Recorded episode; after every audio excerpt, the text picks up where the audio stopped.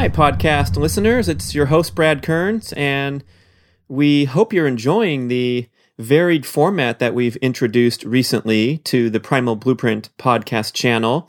Uh, especially, I'm really enjoying the narrated Mark's Daily Apple posts because sometimes I have more time to listen when I'm out exercising or driving and getting a little behind with my reading with so many other things to read, like your great questions and comments about the podcast. So we're doing our best. We have some really exciting, interesting guests lined up in the future, including uh, regular sessions with Mark for the Q and A that's been backing up, and also we're going to have Dr. Cate Shanahan from the Primal Advantage as a regular occurring guest for Q&A for medical related questions and all the things that she's doing with her Primal Advantage metabolic consulting program.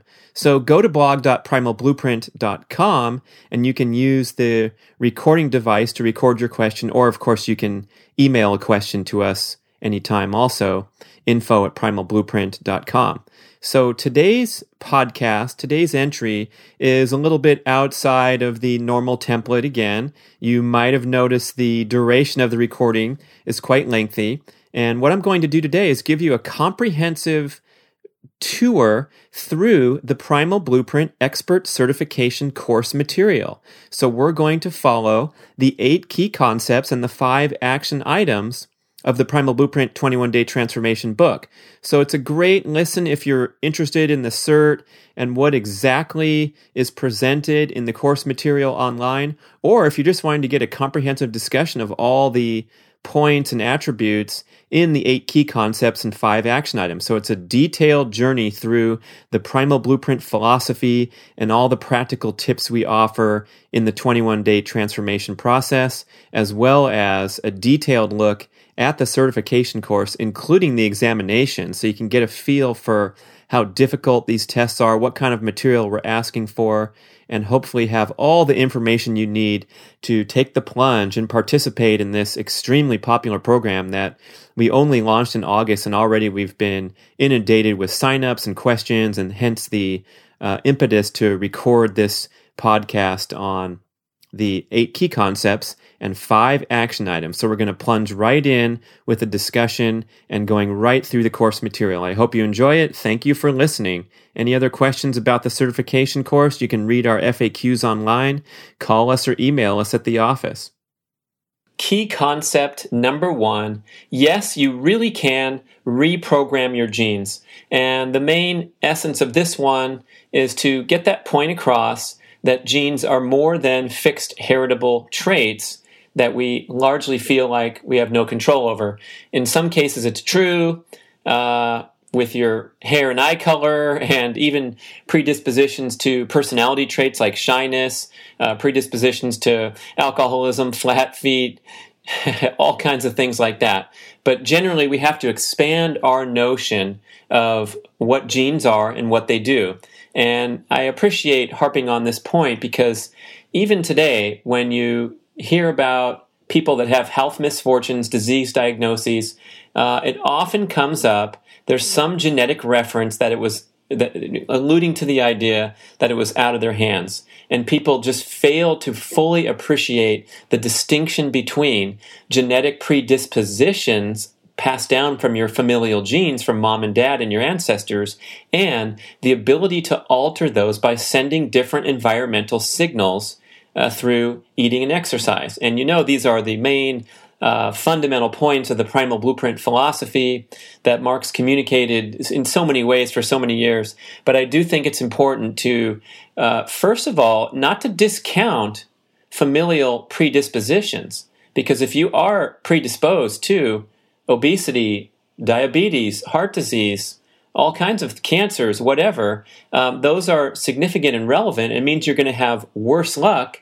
than the next person who's not predisposed to those things. But as Dr. Cate Shanahan said in a recent Primal Blueprint podcast, your predispositions mainly determine what kind of bad luck you will have when you send the wrong signals to your genes. So once that point gets across again, just like it has in the books, we get into a little bit of science in this module where we talk about the DNA process of transcription and translation and how gene expression actually works.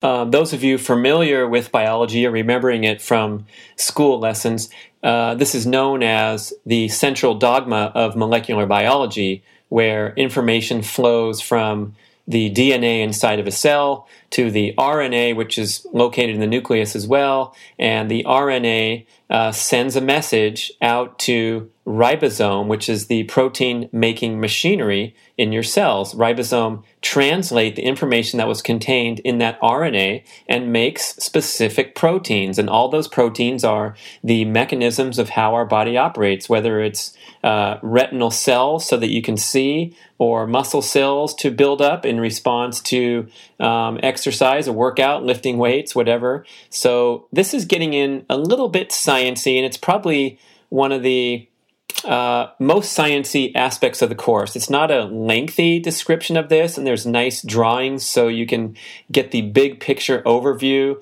of how DNA transcribes to RNA. RNA interacts with ribosome and makes the proteins that uh, are the building blocks of all the organs and systems in your body. And then we talk about how things can interfere with the uh, healthy or the optimal gene expression process things like systemic inflammation, which is a undesirable inflammatory response in contrast to a desirable inflammatory response in the body. For example, um, your body becoming inflamed in response to workout stimulation. You're going to want to be highly inflamed in your muscles and joints, your respiration, your heart rate. Everything wants to be inflamed for you to deliver a peak performance fitness effort.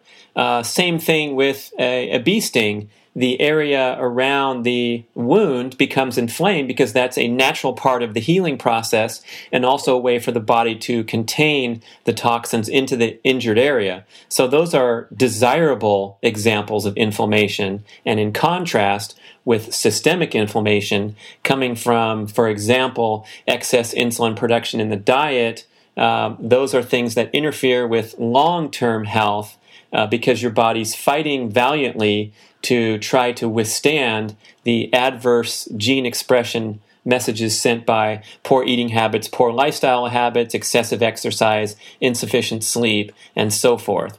So, actually, Module 1 is pretty short in comparison to the others.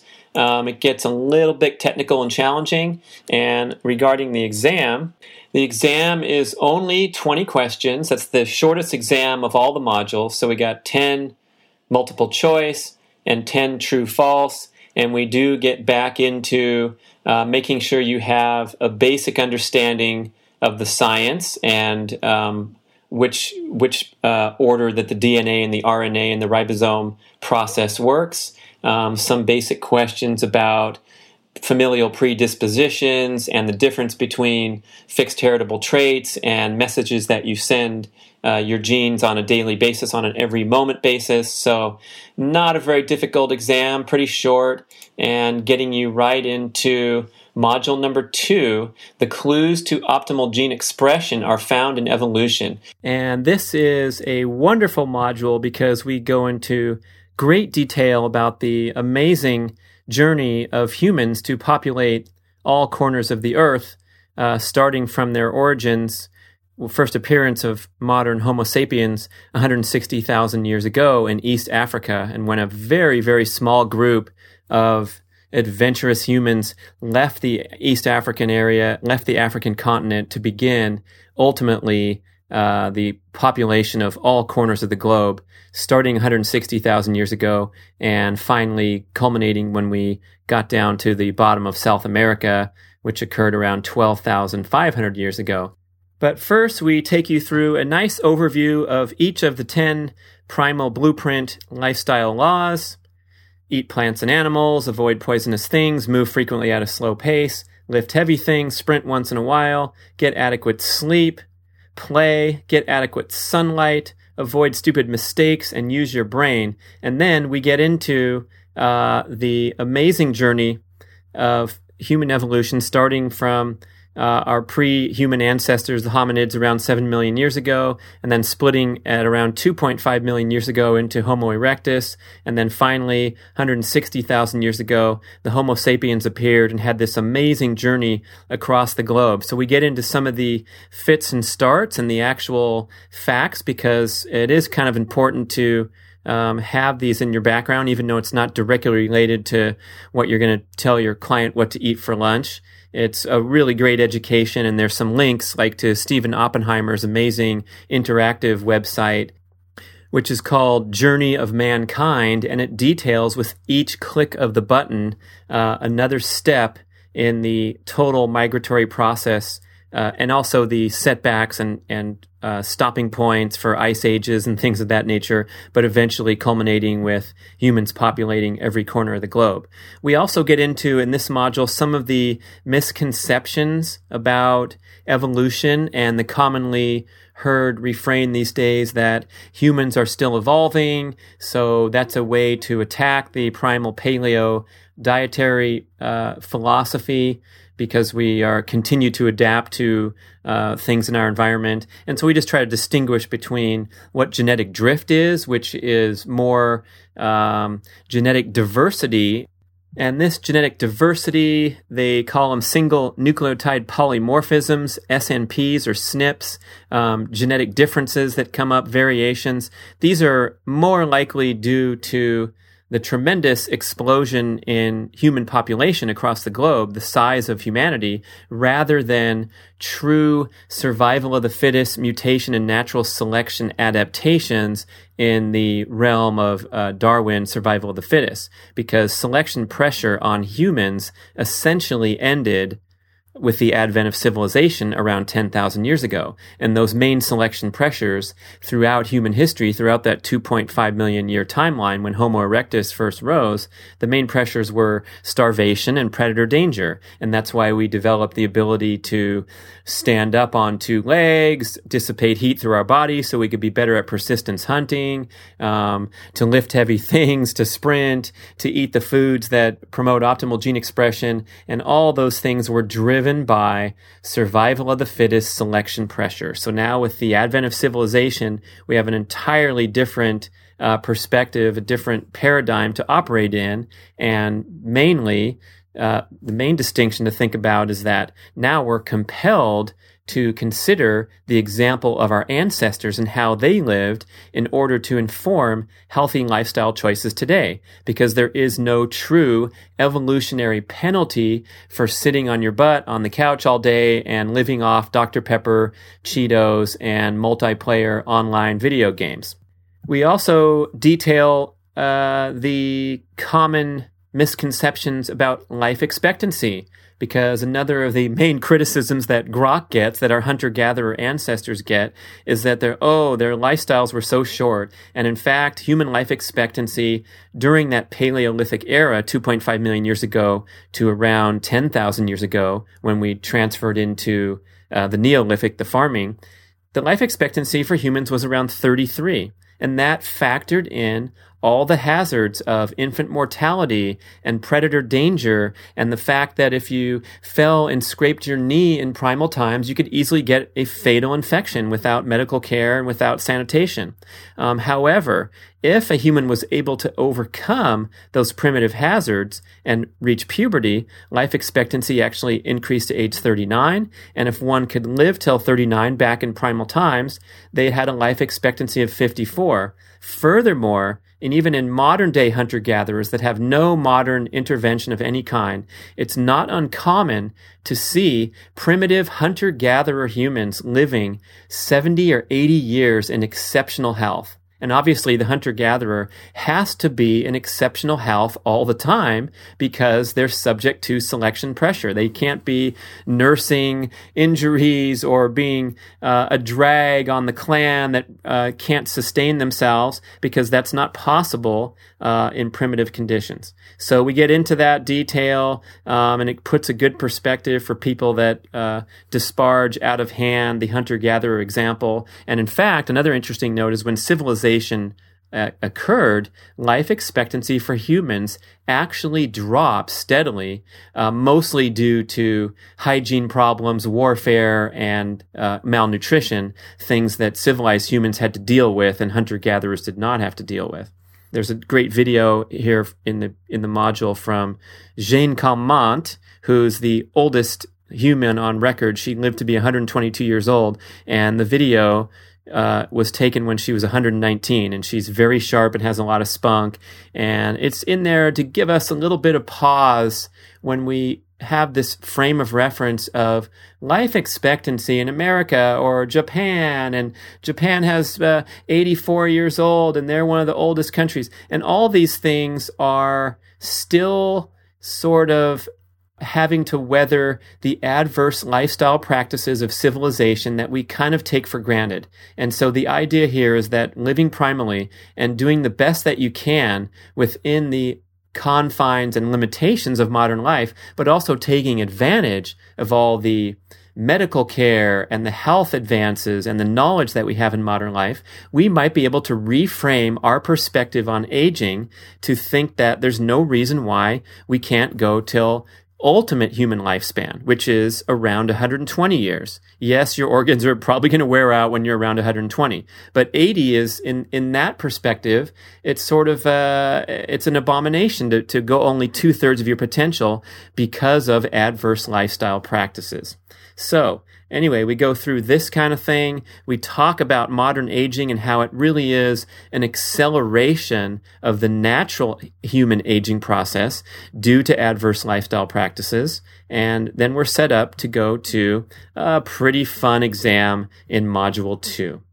So the Module 2 exam has 33 questions, mix of multiple choice, true, false, and we throw in a few details about the human migratory patterns and some of the timelines. So it is a good idea to take notes and get some of those facts right uh, just because it, it is super important. I mean, it might seem like a random fact that the first appearance of the modern genetically identical Homo sapiens came 160,000 years ago in East Africa. But if you don't know it or you have a, only a vague sense, uh, it's it's not as strong as a knowledge base. Um, some of the stuff might be um, a little more challenging when asking what age or what year did we finally colonize all of North and South America. But again, if you read the module carefully, take some notes on the key facts, you'll have some of these numbers uh, at the tip of your tongue when you're um, carrying forward and, and talking about primal living. Oh, and a uh, complaint came through recently that one of the questions uh, possibly was pertaining more to information contained in a previous module than in the module that it was found at. And as long as it's a previous module, we're not going to uh, lose any sleep over that. So the the exam might not be perfect. We might throw in a few uh, simple questions that are testing your general knowledge. But overall, there's not going to be any uh, curveballs coming in where you're asking uh, we're asking you to know something that was not contained directly in the module. So that was another frequently asked question was um, do i have to study the other materials to to excel in this exam? And the answer is no. The really the online course and exam is going straight into the material contained in the modules. So module 3 key concept number 3 from the book your body prefers burning fat over carbohydrates. This is one of the more lengthy modules, and this is really where um, all kinds of information is thrown in relating to that central point and the central goal of living primally, and that is to become a fat burning beast and transition out of the carbohydrate dependency cycle that is so common um, in modern society due to a high insulin producing diet. And briefly, when you're in that carbohydrate dependency cycle, you're messing up all kinds of hormones relating to appetite, calorie storage, satiety. And so it comes way beyond um, the calories in, the, the calories in, calories out oversimplification of weight management and into more of a hormonal and a metabolic challenge to optimize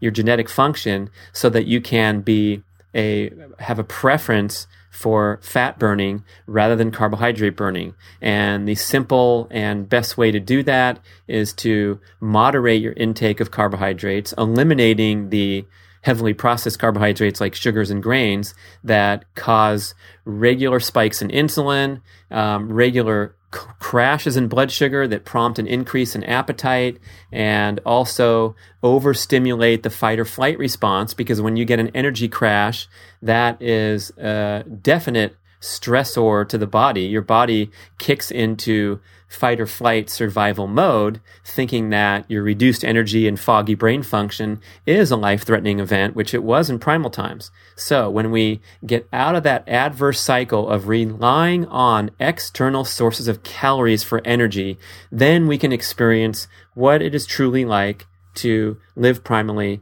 and effortlessly regulate body fat. So uh, the modules, uh, they go on with, as you probably know, there's the video overview from Mark. There's the quick facts, which um, will range from five to 10 to maybe 12 quick facts that try to summarize the material you're about to read in length. And then the rest of the text is organized into what we're calling affirmations. So it's little discussion subjects. So if you're looking at the affirmations in module three, the first one is talking about the standard American diet, the drawbacks of carbohydrate dependency. Here's another affirmation called fuel partitioning. And that's a discussion of how we burn a mixture of different fuels at different times, such as fatty acids, such as glucose from ingested carbohydrates, and such as ketones when blood glucose levels are low and we're needing an alternative source of something to burn like glucose. Um, so then we get into some little bit of science coming in here with discussions about glucose and how glucose requirements are in the body and the brain, and also the damage that comes from a long term pattern of having too much glucose in your bloodstream from adverse dietary practices, and it's called glycation. And glycation is when the excess glucose molecules bind with the protein molecules in your body. And as we learned in Module 1, the protein molecules are the building blocks of every organ and system in the body. Glucose when it's ingested and there's too much of it in your bloodstream, which is toxic, as any diabetic knows, when they don't get their insulin shot, they go into shock and have a severe health condition. So we want to get rid of that glucose quickly. That's what insulin does. It transports it into storage, but also um, these glucose molecules attach to protein and the process of glycation occurs. And as Dr. Cate points out um, on some of her discussions, these glucose molecules, just like the sugar that they originated from, are literally sticky. So the sugary or starchy foods that you ingest that were sticky when your fingers got stuck on the uh, the lid of the soft drink are going to be sticky inside your bloodstream and bind with important structural protein molecules that then go ahead and wreak havoc on normal function. And basically, it's the essence of the aging process to compromise the healthy function of all your tissues, organs, and systems. Glycation triggers an inflammatory process that eventually causes your tissues to become stiff and inelastic. One of the best examples or most, most obvious examples is wrinkled skin that's commonly associated with aging. And the oxidation and inflammation process of heart disease inside your body is the same process at work where this inflammation occurs and causes all kinds of damage. So we get into things called advanced glycation end products, AGEs, RAGEs, which are receptors for advanced glycation end products, and just learning how destructive it is to have a sugar dependency diet, a carbohydrate dependency diet. Then going into the good news and how wonderful it is to be fat adapted, to have fat as your primary fuel source, not only from stored depots when food supplies are inconsistent, as they have been for 2.5 million years, but also from a diet that trends more into predominantly fat. And of course, you have to have the good fats, not the bad fats. So today we consume an excess of polyunsaturated fatty acids, mainly from vegetable oils and processed products that contain these high PUFA, PUFAs, polyunsaturated fatty acids. So we distinguish between those. Obviously, the chemically altered fats, the partially hydrogenated fats, which are so health destructive. And we distinguish with the good fats, including saturated fats, the fats that are found in animal products that have been maligned for so many decades as being a central component of heart disease. And now, as Gary Taubes best describes in Good Calories, Bad Calories, and also his second book, Why We Get Fat, with hundreds of references as to why saturated fat is absolutely not bad for you and is actually very nutritious and very healthy and critical to many basic cellular functions. Same with monounsaturated fats as found in macadamia nuts, avocados, olives, olive oils, things like that. These have a number of health benefits and no health challenges, unlike the chemically altered fats. We get into a little bit of the hot topic of the omega 6 to omega 3 ratio of dietary fats. This has been getting a lot of play lately, and we've actually been doing some more research and trying to give you the latest, greatest here. So, on this topic, it's often oversimplified to say, oh, your omega 6s are inflammatory and unhealthy, and the omega 3s are anti inflammatory, and the modern dietary ratio is wildly excessive from what our hunter gatherers' ancestors consumed. Um, but really, there's a little bit more to it than that. One element is that both omega 6 and omega 3 have anti anti inflammatory and health promoting properties. It's just that omega 3s are a little more or have a stronger anti inflammatory effect. So, one of the central ideas to take away here is that you want to really make an effort to increase your intake of omega 3s. And when it comes to omega 6, perhaps the main problem or the main objection today is that many high omega 6 foods happen to be very unhealthy, such as the polyunsaturated fatty acid vegetable oils that easily uh, generate oxidative damage in the body, irrespective of the fact that they're high in omega 6. So, just to understand things a little further, that's kind of what the CERT course is all about, and picking up where you might have left off with a shorter discussion in the book. Similarly, we talk about the trans and partially hydrogenated fats and how bad those are. Um, then we get into ketones and what it means to be keto adapted, how to get to that point, the health benefits of getting good at ketone burning, and commonly uh, clearing up some of the common misconceptions about that, especially as it relates to ketosis, which ketosis literally means that the body is accumulating ketones in the bloodstream faster than they're being burned. So you might be in ketosis and also not very good at burning ketones yet. And so that's not a desirable position if you're trying to get good at ketone burning. So we rather refer to it as being in a ketone burning state or a keto adapted state. And henceforth, when you're testing uh, your urine with the keto sticks, the strips, it might give you um, what could be considered a false positive, such as showing high levels of ketones in your blood, but you're really not burning them. So it's much better to test with blood and get into uh, a good indication that you're actually burning ketones. Another way to determine your adaptability, just to get a little simple and practical here, is your ability to wake up in the morning and not feel hungry and continue to perform at a high level, whether it's doing exercise or working without requiring any ingested calories. That means that your body is highly fat adapted and very likely keto adapted as well. Um, this issue comes up with athletes, people that burn a lot of calories through um, devoted fitness efforts. And there's um, some challenges here to try to be in a ketone burning state, which in, which entails very low dietary carbohydrate intake and still perform as an athlete. So generally speaking, uh, it's advised or it's a it's a better practice for long distance endurance athletes who are exercising at a more moderate heart rate than a high intensity glycolytic athlete, someone who's burning a lot of glucose during a very intense session. Because when you do that and then you don't replace those carbohydrates or you don't have a, a good supply of carbohydrates to burn at the outset of the workout, you can quickly get yourself into a delayed recovery and diminished performance because of your extreme dietary practices. So if you're going to get into ketone burning, you want to learn the whole background ditto for a client who's considering something like that. Um, then another great element of this uh, module is the concept of caloric efficiency. And especially since we hear so much, even from some of the respected experts in our world, not to mention the mainstream world, the esteemed goal of speeding up your metabolism so that you can burn more fat and look great, lose weight, maintain uh, ideal body weight.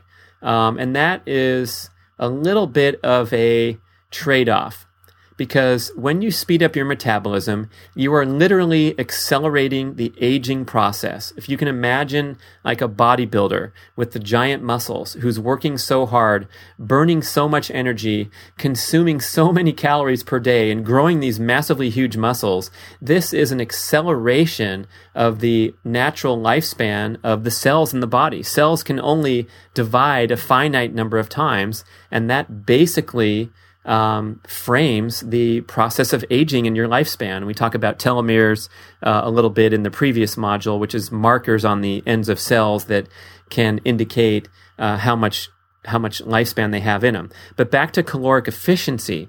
That's one of the main goals, and this is one of Mark's big talking points in recent times that a better goal than getting a fast metabolism is to become more calorically efficient, to be able to sustain yourself, sustain your energy, and feel totally satisfied at each meal. This is not a, a an underfeeding uh, starvation challenge, but to go through life with as minimal calories as necessary, you are going to get an extension in your, in your lifespan.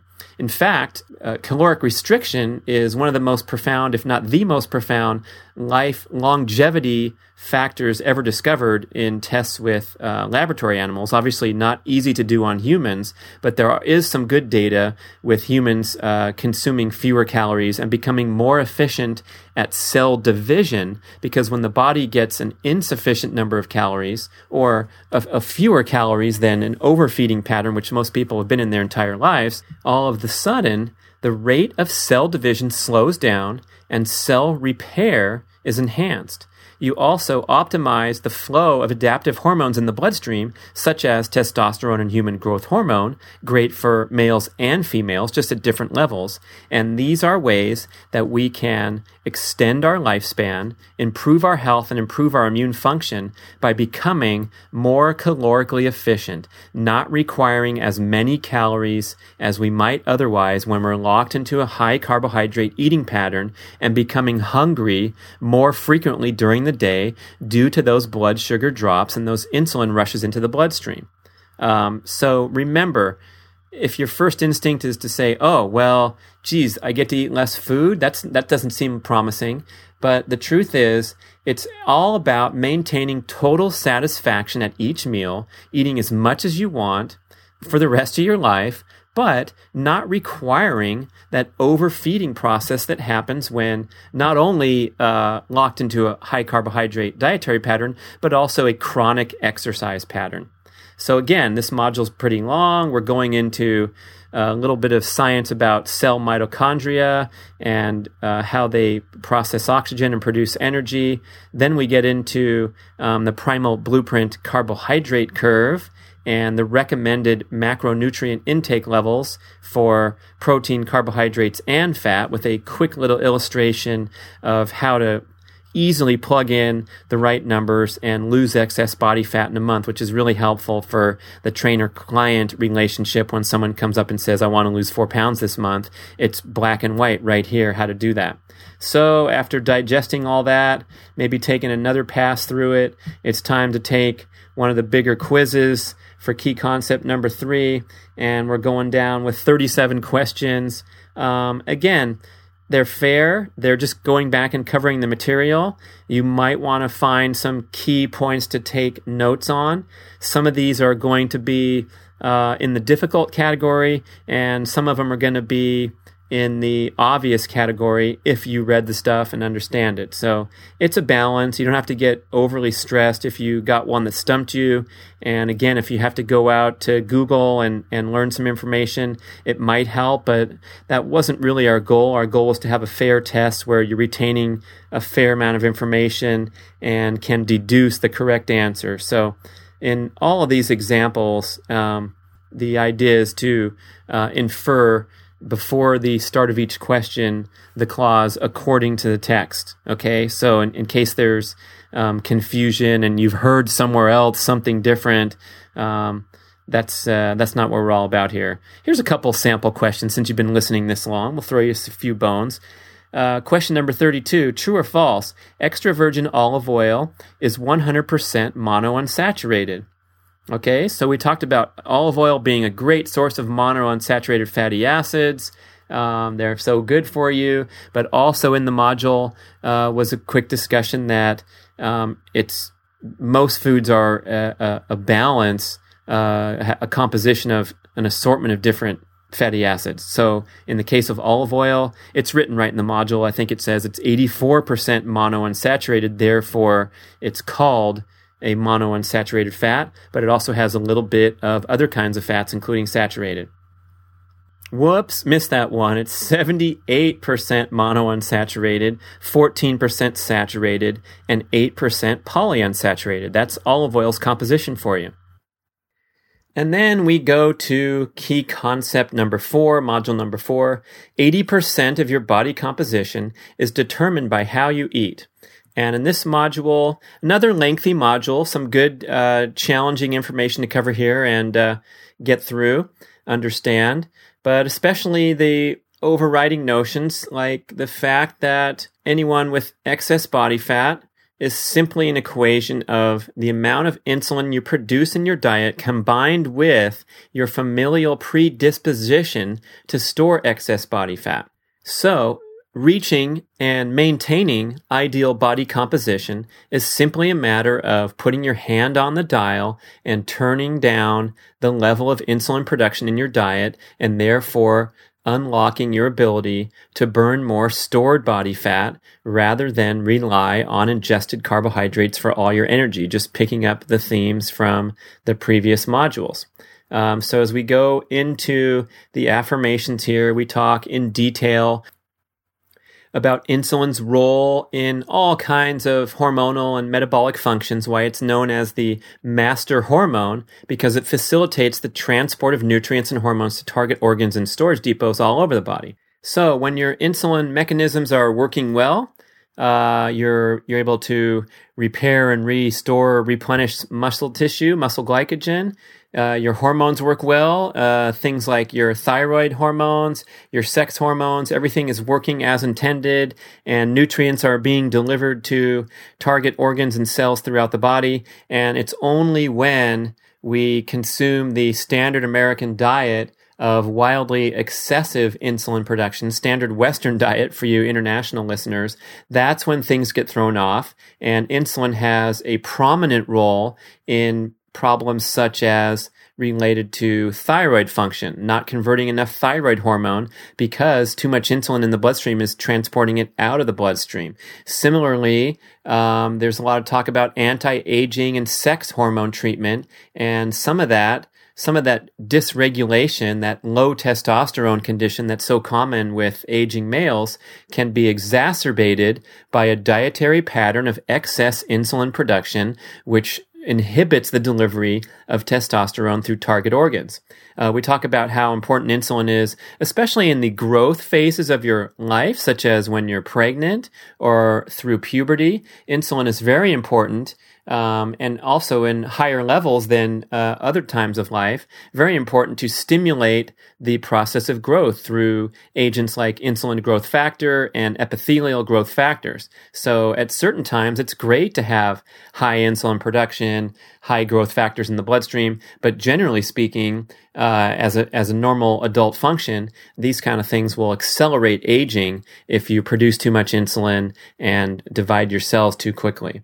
Um, so we're talking through uh, how insulin works in the digestive process, how it's related to fat storage and, and bringing triglyceride out of the bloodstream into uh, body fat storage depots and the dysfunction that occurs when your insulin production is too high, um, and in the process refuting or expanding the perspective of the oversimplified calories in, calories out equation to realize that more than calories in, calories out, more than balancing the burning of calories through workouts and the control of your portion sizes, it's more about optimizing your hormones uh, in order to get into a uh, fat preferential pattern being fat adapted and keto adapted rather than carbohydrate dependent. We talk about, I mentioned briefly covering the other module, insulin's role in triggering the fight or flight response. So when you consume a high carbohydrate meal and get that blood glucose spike and then the consequent insulin surge into the bloodstream, then you get the sugar crash and your body perceives that as a stressful event and in many cases will commence the process known as gluconeogenesis. And that is the process of converting amino acids into glucose for quick energy. If you're in a carbohydrate dependency cycle and you do this often, you will find that your hard earned lean muscle tissue will be broken down into glucose to provide energy in the absence of um, quick consumption of dietary calories when you have those sugar crashes. So we want to preserve and respect that fight or flight response as much as possible for the times when we really need it and call upon it infrequently and for brief periods, such as during a sprint workout, during a high intensity strength training session, and not have it happen in conjunction with meals. So getting out of that high carbohydrate, high insulin production, and high cortisol production, the fight or flight hormone that occurs when you get these blood sugar drops. Then we discuss the role of alcohol on body composition and uh, fat reduction attempts, being that alcohol is known as a source of empty calories, common knowledge, but also uh, its characteristics as being the first to burn calorie source, which means when you ingest alcohol calories, seven calories per gram in the form of ethanol, your body puts all the other uh, metabolic processes, calorie burning processes on hold while you process through the alcohol in your system first. So what this means is alcohol can have a lipogenic effect, especially when you ingest carbs in conjunction with alcohol, meaning that it'll make those carbohydrates more likely to be converted and stored as fat because they have been consumed in the presence of alcohol. Furthermore, alcohol has a effect of lowering cortisol levels, which can cause sugar cravings, can cause a reduction in blood glucose levels, and the old adage that alcohol causes the munchies is actually literally true with the metabolic effects of alcohol upon ingestion. So, and this is actually a um, a clarification or a more detailed uh, discussion of the typical primal stance on alcohol, where we've called it a sensible indulgence and recommended consuming red wine as the preferred choice over things like beer, which are made with gluten, um, or mixed drinks, which, of course, with the sugar and the alcohol together, uh, can have a, a, worse effect on uh, body composition, fat reduction goals. So, the CERT offers a much more comprehensive take than we've ever discussed before, and I guess you could say a more critical view of alcohol, especially in terms of relating to reducing excess body fat. So, it's another example of going a little deeper in the CERT, getting a little further understanding than just taking that free pass uh, to drink red wine because you read it in passing in one of the books or blog posts. Um, and of course, with the so many references to cortisol and the fight or flight response, we spend a long time talking about that hormone and the critical role that cortisol plays, not only in the fight or flight response, but as a uh, important regulatory agent for things like blood sugar levels and energy levels. Basically, your ability to handle stress is highly predicated on having a healthy cortisol and adrenal hormone system. So, overproducing cortisol as a consequence of overly stressful lifestyle patterns, insufficient sleep, a high insulin producing, high carbohydrate diet, kicking in that fight or flight response over and over. And of course, doing chronic exercise, either chronic cardio or chronic strength training, where you're stimulating cortisol hormone to elevate to help you perform the workout successfully, which is great. But then you're getting up again the very next day, doing it again, also staying up too late, working on your studies or your work matters, um, and basically burning the candle on both ends. So cortisol's effect on the stress response, and also getting in a little bit of detail. If you're familiar with Hans Selye, who's considered the godfather of modern stress research, and what stress really is. There's three components of stress. There's the stimulus, the environmental stimulus or the stressor that you encounter. There's your perception of the stimulus, which is very important. Um, quick example if you're called upon to speak publicly in front of a large audience, that could trigger an intense stress response in many people. But if you're a professional speaker and this is your 79th city in 80 days and you're old hat at it, it might not register any stress response because your perception of the stimulus, in this case, speaking in front of a large audience, is different than someone who's a novice and filled with fear as soon as their name is called to walk up to the podium. So the final component of stress after the stimulus the individual's perception of that stimulus, and then our response to the stimulus on a biochemical level. And that's where the cortisol comes in and the other hormonal uh, effects and metabolic effects that occur in response to all manner of environmental stress. And one important takeaway point here is that stress, we commonly refer to it in a negative context, but stress is really any form of stimulation. It can be positive or negative. And if you've ever seen those stress scoreboard uh, quizzes you can take, um, one of the most stressful events in a person's life is getting married, the wedding day.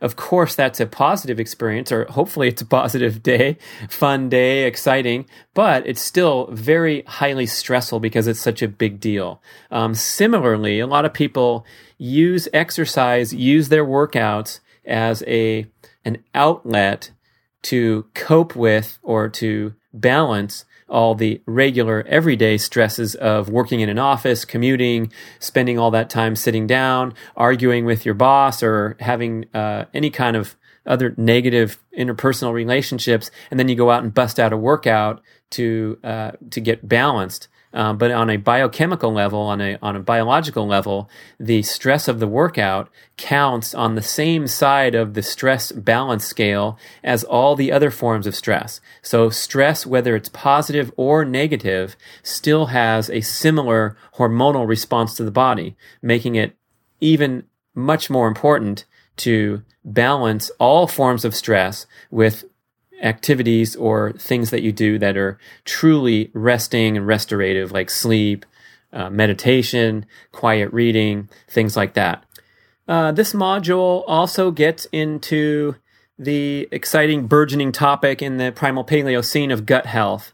And again, this is something that um, was just mentioned in passing in Mark's books, which are several years old now, because all the research and all the attention being paid to it, just how important our gut microbiome is to our immune function, our cognitive function, and our general health, including our ability to uh, burn body fat efficiently is becoming more and more known. So we give you a little primer on what the gut microbiome is, what things are healthy and, and restorative to your gut health, and which things compromise it. So um, the probiotics, the prebiotic food, the resistant starches, and just giving you a nice quick overview of that topic. Um, some of the favored food recommendations like green bananas and how that works in comparison to a yellow banana, especially. Um, and as we move along, and it is a little bit of a, um, a wandering module because there's so much to cover under this umbrella, and the topics will keep you lively and interested. And we proceed uh, next over to the popular topic of intermittent fasting, as especially in terms of being a uh, body fat reduction catalyst, but also the health benefits that occur when you step out of that overfeeding pattern and promoting accelerated cell division throughout your life because you're constantly well fed, not to mention that you never experience true sensations of hunger, which can really enhance your appreciation of meals and also help you become more calibrated to your true appetite level and your true satisfaction level rather than just robotically shoving food down, especially when you're, when you're distracted um, and eating in front of the television or eating on the go. So when you engage in intermittent fasting, and it can be either in a structured manner where you decide to fast for 12 hours or 24 hours, or it can be spontaneous where maybe your practice is to wake up every morning, especially if you're somewhat new to primal paleo eating. You can aspire to wake up every morning and gauge your hunger sensations and eat your first meal when you experience true hunger sensations. And as you get more and more primal adapted, fat adapted, keto adapted, you might be able to last until midday before you require any calories. But you might find when you're first starting out that you actually are hungry and feeling lightheaded or sensations that you need some energy at 9 or 9.30 or 10 a.m. And you go ahead and eat and enjoy a meal. So the intermittent fasting is a great way to just enhance your insulin sensitivity, your ability to process insulin efficiently. Uh, also to accelerate body fat reduction, obviously, because you're getting by on fewer calories than robotically eating meals on a, a regular time schedule. And finally, uh, the benefits on autophagy, which is the process that cells eliminate damaged cellular matter from the body and thereby protect you against oxidative stress. So it helps protect you against free radical damage of exercise, high stress lifestyle, insufficient sleep by actually fasting, sort of turning that um, notion on its heels that food is always a uh, a medicine that will help you uh, heal faster and so forth. Sometimes fasting is the the way to go.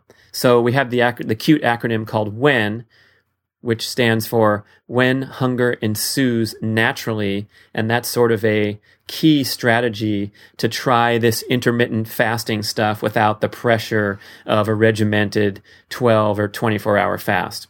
Um, we talk about that critical hormone leptin, which regulates your satiety levels and also what your body does with ingested calories, whether they're stored or burn for energy.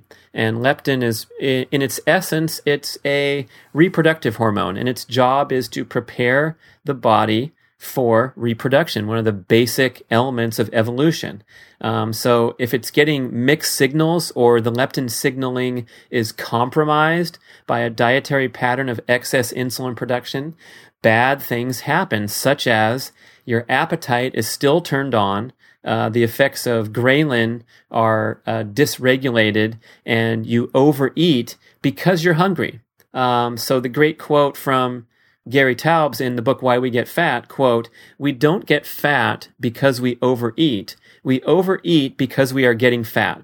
And the getting fat is a sign that your hormones and your metabolism is off kilter. Your leptin signaling has been compromised by adverse dietary practices. And therefore, you have an excessive appetite, even though you have plenty of stored energy in your body that could be burned if things could be recalibrated.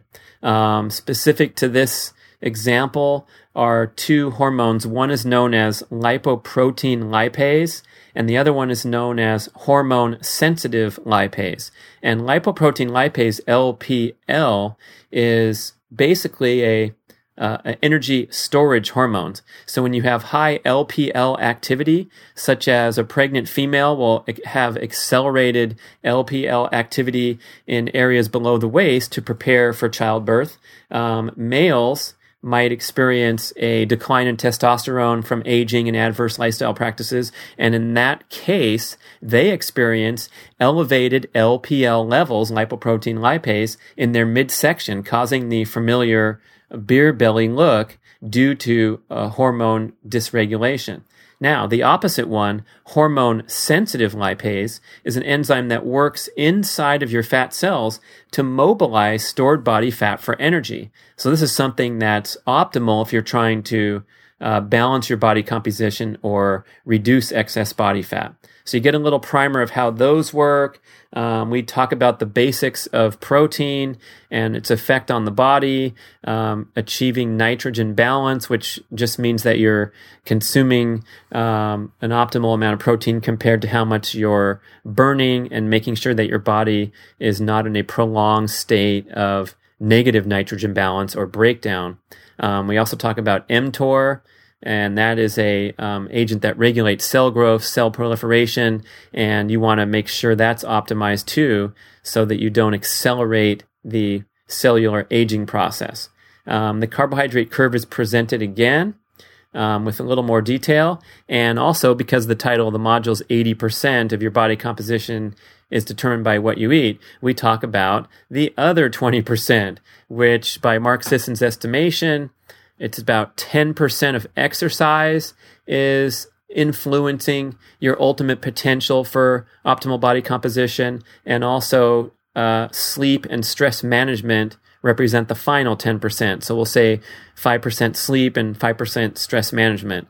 And some of those numbers are being reconsidered as we uh, understand just how important sleep is. And we reference some great information from a wonderful book called Lights Out Sleep, Sugar, and Survival, um, talking about our evolutionary patterns um, of sleep and optimal sleeping habits. And one an interesting note is that um, in the summertime, when the days are longer in most latitudes, you don't need as much sleep because your body's calibrated to um, operate uh, according to the light and dark cycles uh, of the planet. And in the wintertime, when you have much longer nights, you should go to sleep earlier. And if you eliminate the artificial light and digital stimulation from your environment at night, you probably will get tired and feel sleepy much earlier in the winter than in the summer. Um, finally, we talk about testosterone and testosterone's role in body composition for males and for females. We talk about the role of fruit which interestingly, because the fructose sugar in the fruit needs to be processed in the liver before being burned in the bloodstream, fruit can either be a lipogenic carb, meaning fat forming or being promoting uh, conversion into excess body fat if you're already full glycogen tank, or it can be a great choice to easily replenish muscle and liver glycogen because those mechanisms happen in the liver too. We talk a little bit about optimal body composition, and by the time you're done with module number four, uh, you'll be ready to ace that test and maybe take a little breather before you get into some a uh, little bit easier and shorter modules coming up. So, looking through the questions, we talk about the effects of insulin, um, the effects of alcohol, what happens when you consume alcohol and carbs together, like in a mixed drink, is one of the multiple choice questions.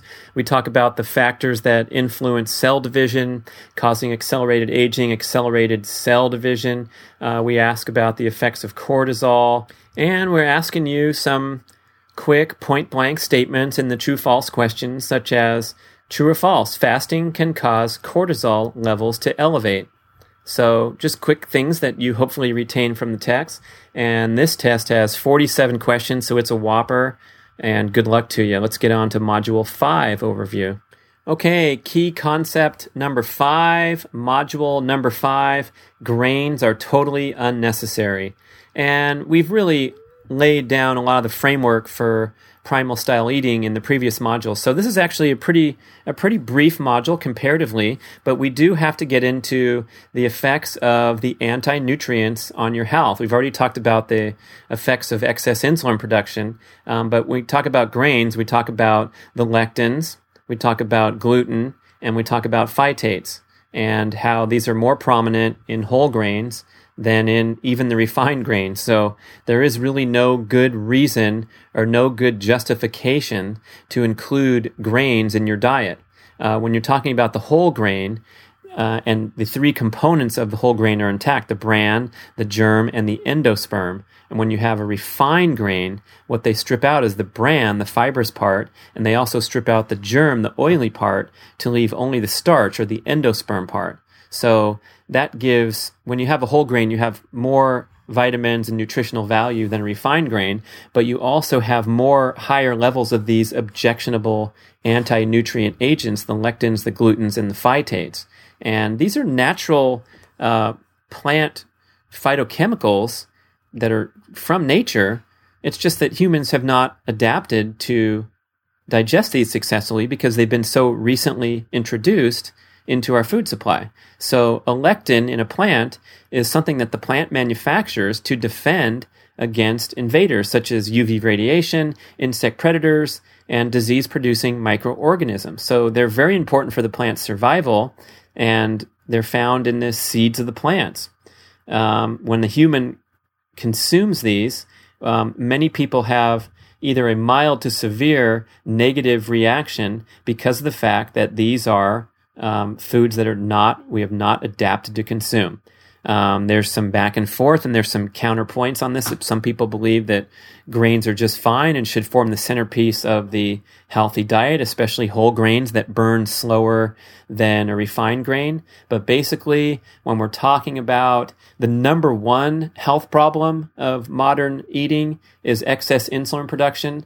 When you consume either a whole grain or refined grain, if you consume 200 calories in the form of carbohydrates, whether it burns quickly or slowly, you still have to produce a requisite amount of insulin to deal with that load in the bloodstream. So whether it's a quick insulin spike to deal with that uh, rush of soda that you just drank, pure sugar, or whether you ate a slice of whole grain bread and have to drip insulin along over the time that the whole grain bread burns off in your bloodstream in your body, it's still going to have a similarly detrimental effect on your health when it comes to uh, excess insulin production and the oxidation inflammation patterns that uh, ensue because of that.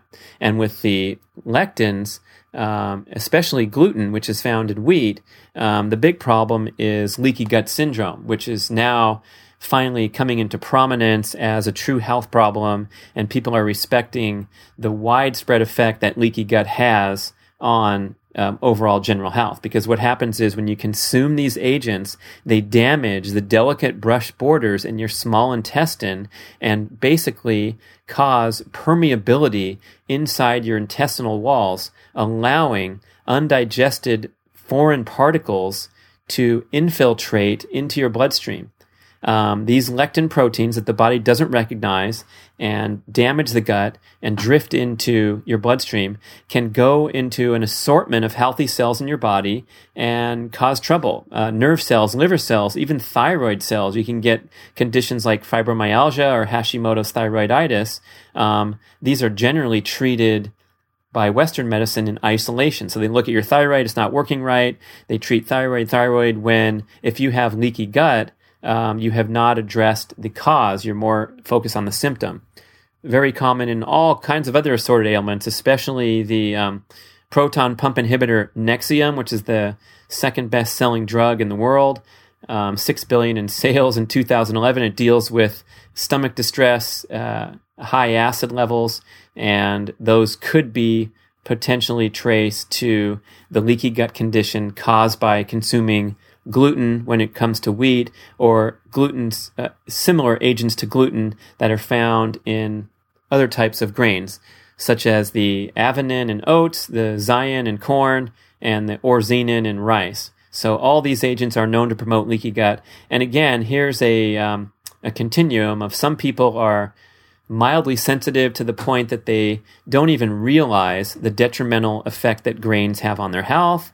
They're accustomed to normal circumstances of digestive discomfort after certain meals, bloating, gas, things like that, that they pay no mind to, and that they certainly don't connect with grain consumption. And on the other side of the spectrum are people who are extremely intolerant to grain and have an assortment of very serious health conditions that are um, strongly attributed to grain consumption uh, Tara Grant in The Hidden Plague, where she writes about the very painful skin condition hidradenitis suppurativa um, is attributed to that leaky gut caused by grain ingestion and many other conditions. The problem is when we've eaten a grain based diet basically since birth or since we were weaned, um, we have no reference point to check uh, on how our health would improve and how these seemingly unrelated conditions might improve if we gave our time, gave a little time to heal our gut and eliminate grains from our diet. So, especially when you're talking about a trainer client relationship, um, it's an important item to consider of a 21 day restriction period uh, where you completely eliminate all forms of grain foods and determine uh, the effect on your health. And in many cases, hoping to see an improvement in these long time nagging conditions. And if you look on Mark's Daily Apple and the success stories, there's people writing that they ditched their CPAP, their sleeping machines, their asthma medications, all kinds of other medications, finally kick-started successful body fat reduction after a long time of trying and failing because their gut wasn't working properly. So on from the grains, we talk about legumes, which is sort of the related point that they are not as offensive as grains. They don't have as high levels of anti nutrients that grains do, but they're also a high carbohydrate load for not as much nutritional value, certainly as a primal aligned plant or animal food. So they're a little more nutritious than grains and they have fewer anti nutrients, but they're still in the category of unnecessary to consume.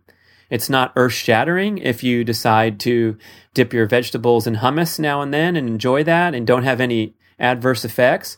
But especially for the very sensitive people with leaky gut, uh, eliminating legumes as well as grains is advised.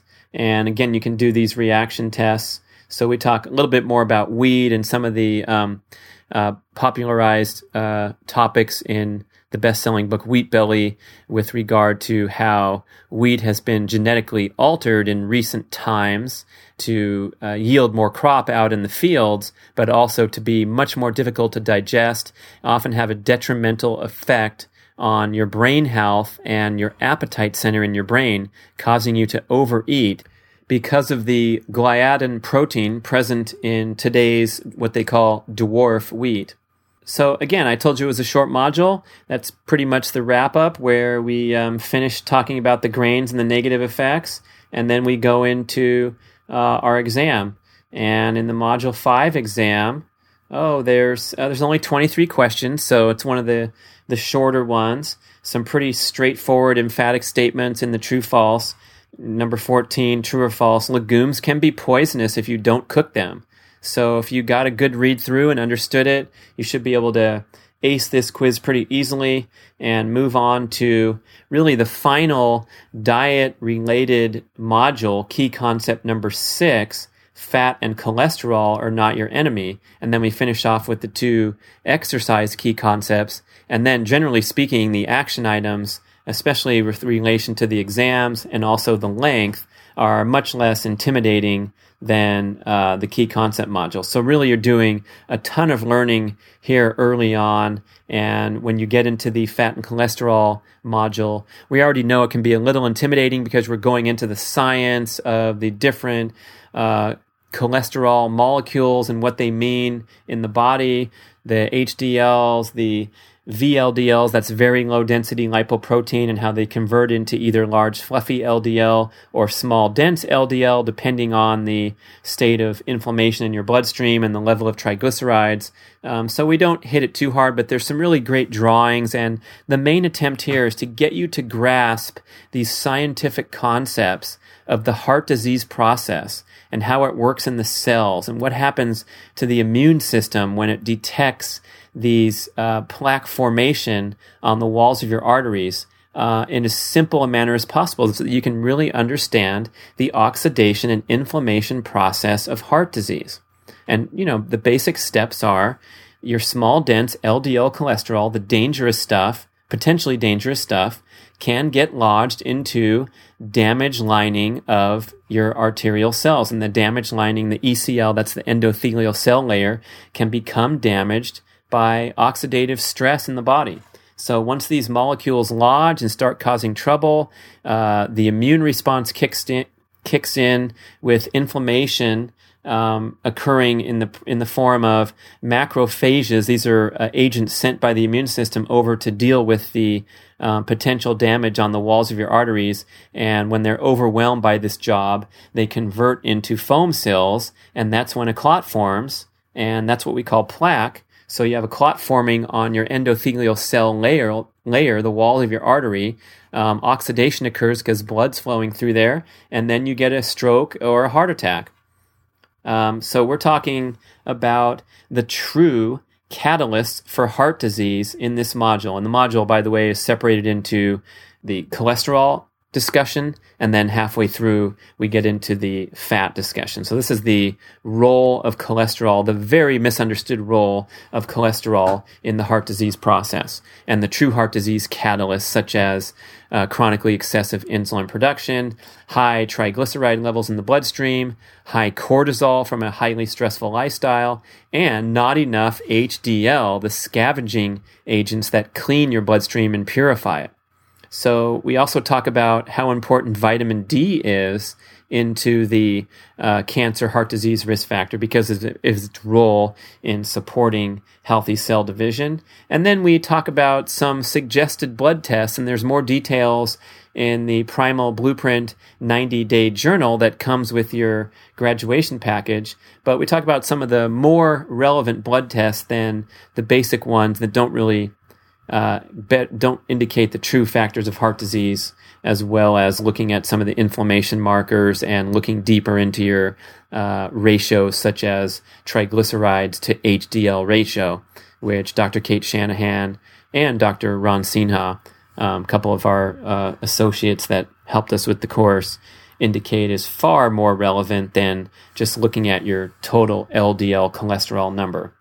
Um, so the fat section is kind of fun because we go back into the history of just why we've been brainwashed by the US government and many other governments that follow suit, just why we've been brainwashed to think that fat was unhealthy. And it kind of happened uh, by accident with some misinterpreted or poorly conducted scientific research, and then government agencies falling in line and taking these basic assumptions like, well, if you eat fat, you're going to get fat, which seems uh, logical on the surface, but is entirely distorted. But unfortunately, has you know taken hold in conventional wisdom over the last few decades. So we look at the uh, atrocious evolution of food pyramids. Now it's it's a plate. It's called choose my plate. The pyramid has evolved into a plate, and it's still giving um, flawed and uh, misleading information about healthy dietary habits. Um, proof of that being the uh, massive increases in obesity, cancer, heart disease in modern society, despite having all this knowledge and having these pyramids stuck in front of our face uh, since childhood. So, as a matter of fact, it's not the most lengthy module either. It's pretty tight, and we get we get through it good. Then we take a test. Fat and cholesterol are not your enemy. Again, only 23 questions in this test because it's pretty straightforward. And if you got the picture down, and we will ask you a few questions about the process, so it might be helpful to take notes or just really embed those graphics into your brain and then sit for this brief exam and hopefully uh, get a good uh, good result here. Um, so, for example, we ask about those ratios, and what we talked about is what what is a healthy ratio for triglyceride to HDL according to the text, um, which is not one of the reasons that saturated fat has been maligned by conventional wisdom. And then we put out several of the things that were conveyed in the text, and you pick out the one that doesn't fit. Here's another true false question. Assessing LDL particle size is expensive and unnecessary, true or false, that kind of thing. Okay, so, whew, got through the first key concepts, and now we're on to um, key concept number seven, which I would say is an easier read. It's more straight talk, just about the flawed notion that exercise relates to your body composition goals. And in essence, what happens is, and finally, you know, research is supporting this. There was a Time magazine cover story in 2013 called The Exercise Myth. And just saying point blank, science shows that when you exercise, when you do a vigorous workout, you stimulate an increase in appetite. It's called the compensation theory. And the compensation theory states that for all those calories that you faithfully burned during your spinning class at the gym or heading out and putting in the number of miles on the road or whatever you did, that's great. There's a lot of beneficial effects to exercise and diligent uh, fitness pursuits, of course, but it just doesn't relate directly to body fat reduction because you consume more calories as a consequence of that workout. And the, the deeper you get into this, the more chronic and strenuous your exercise program is, the worse it looks in relation to reducing excess body fat. Because when the body is being constantly depleted by strenuous exercise with insufficient rest periods in between, you get into, uh, your brain gets into a high appetite pattern to try to overcome that depletion of calories and energy every day. So you tend to overeat when you're locked into a chronic exercise pattern.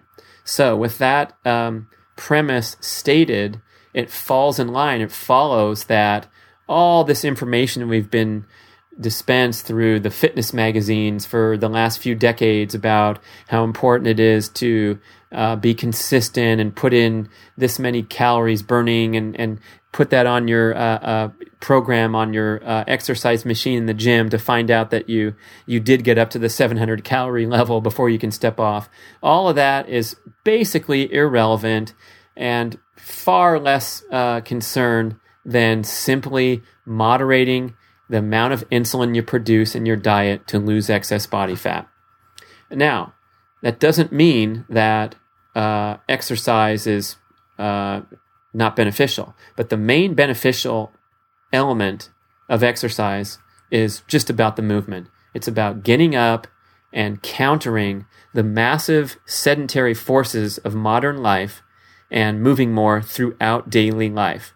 Um, it's not enough to just go and put in a consistent workout every day. So those gym goers or those runners that do their three miles every morning and then head off into a long commute and a desk job are not protected from the health hazards of excessive sedentary periods and sedentary patterns in daily life. It's called the active couch potato syndrome.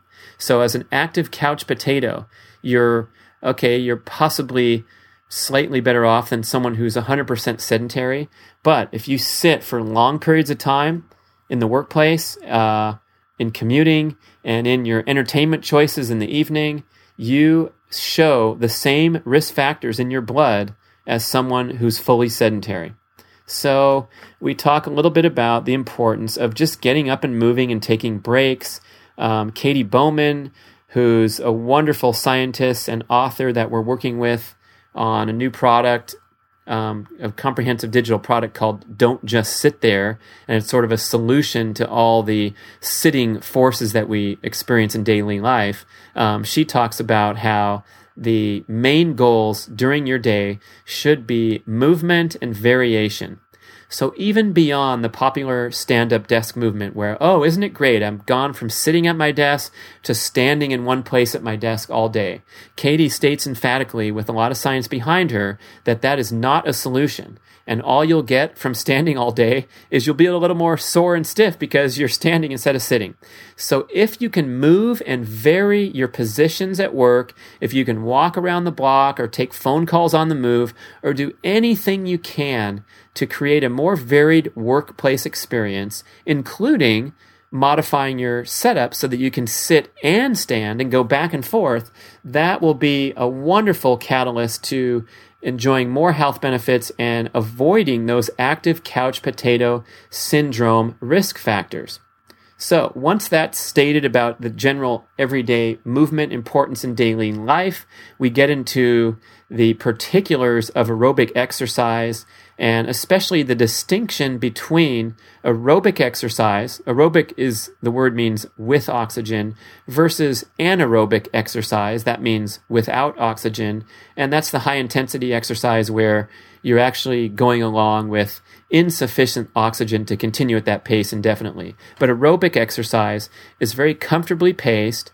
Um, the preferred fuel source is fat as opposed to as you get more and more high intensity, more and more anaerobic, you burn a greater percentage of glucose and a smaller percentage of fat.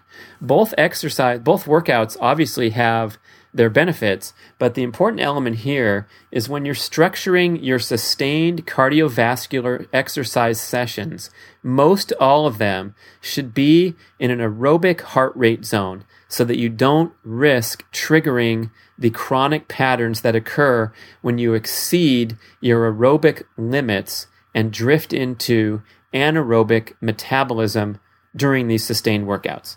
And we identify that as workouts that are conducted at a heart rate of 55 to 75% of your maximum heart rate. And if you're not familiar with heart rate, uh, this is a very comfortable pace where you're entirely conversational. You can talk the whole time without getting winded, and it's nowhere near that uh, no pain, no gain, straining uh, essence that you get. Uh, and it's very common for people to take their heart rate up and above and beyond the aerobic limit because they feel like that's the uh, key to getting an effective workout. And the, the for many people, especially the more devoted you are to fitness and the more regularly you exercise, slowing down your pace and making sure that you're in that comfortable fat burning zone will give you a variety of benefits. It'll prepare you for the more intense workouts that put the uh, you know the entire package together for total body fitness, but you will be uh, free or limited on those risks of getting into a chronic pattern where you're burning too much sugar during the sustained workouts. You come home craving sugar and feeling depleted, and you get into this negative pattern rather than the refreshing and energizing experience of doing regular aerobic workouts, which are easy to recover from. They're easy to do on a daily basis. Of course, walking or cruising on your bike uh, over to the farmer's market, all those things count as aerobic or low level cardio sessions. So it's pretty easy to accomplish the, the mandate to get two to five hours of, uh, in total in a week of low level aerobic exercise. Um, and as we talked about, chronic uh, pops into many of the modules. We get into detail here with the dangers and the drawbacks of chronic cardio as it relates to messing with your healthy fat metabolism, promoting systemic inflammation, chronic inflammation, uh, chronic elevation or prolonged elevation of stress hormones, which have a terrible effect on your immune function and also promote oxidative damage in the body over the long term. And of course, uh, dramatically increased risk of injuries because you're pushing your body too hard and not getting enough rest. Um, so, as I mentioned, that important element of exercising in the 55 to 75% uh, fat burning zone, well, how do you know what that is? You have to determine your maximum heart rate. So, we spend a little time uh, on ways that you can either estimate it with a pretty accurate calculation or actually go and conduct a maximum heart rate test, of course, with physician's clearance, making sure that you have all the uh, all the bases covered before you go all out and check your heart rate at its very highest functioning.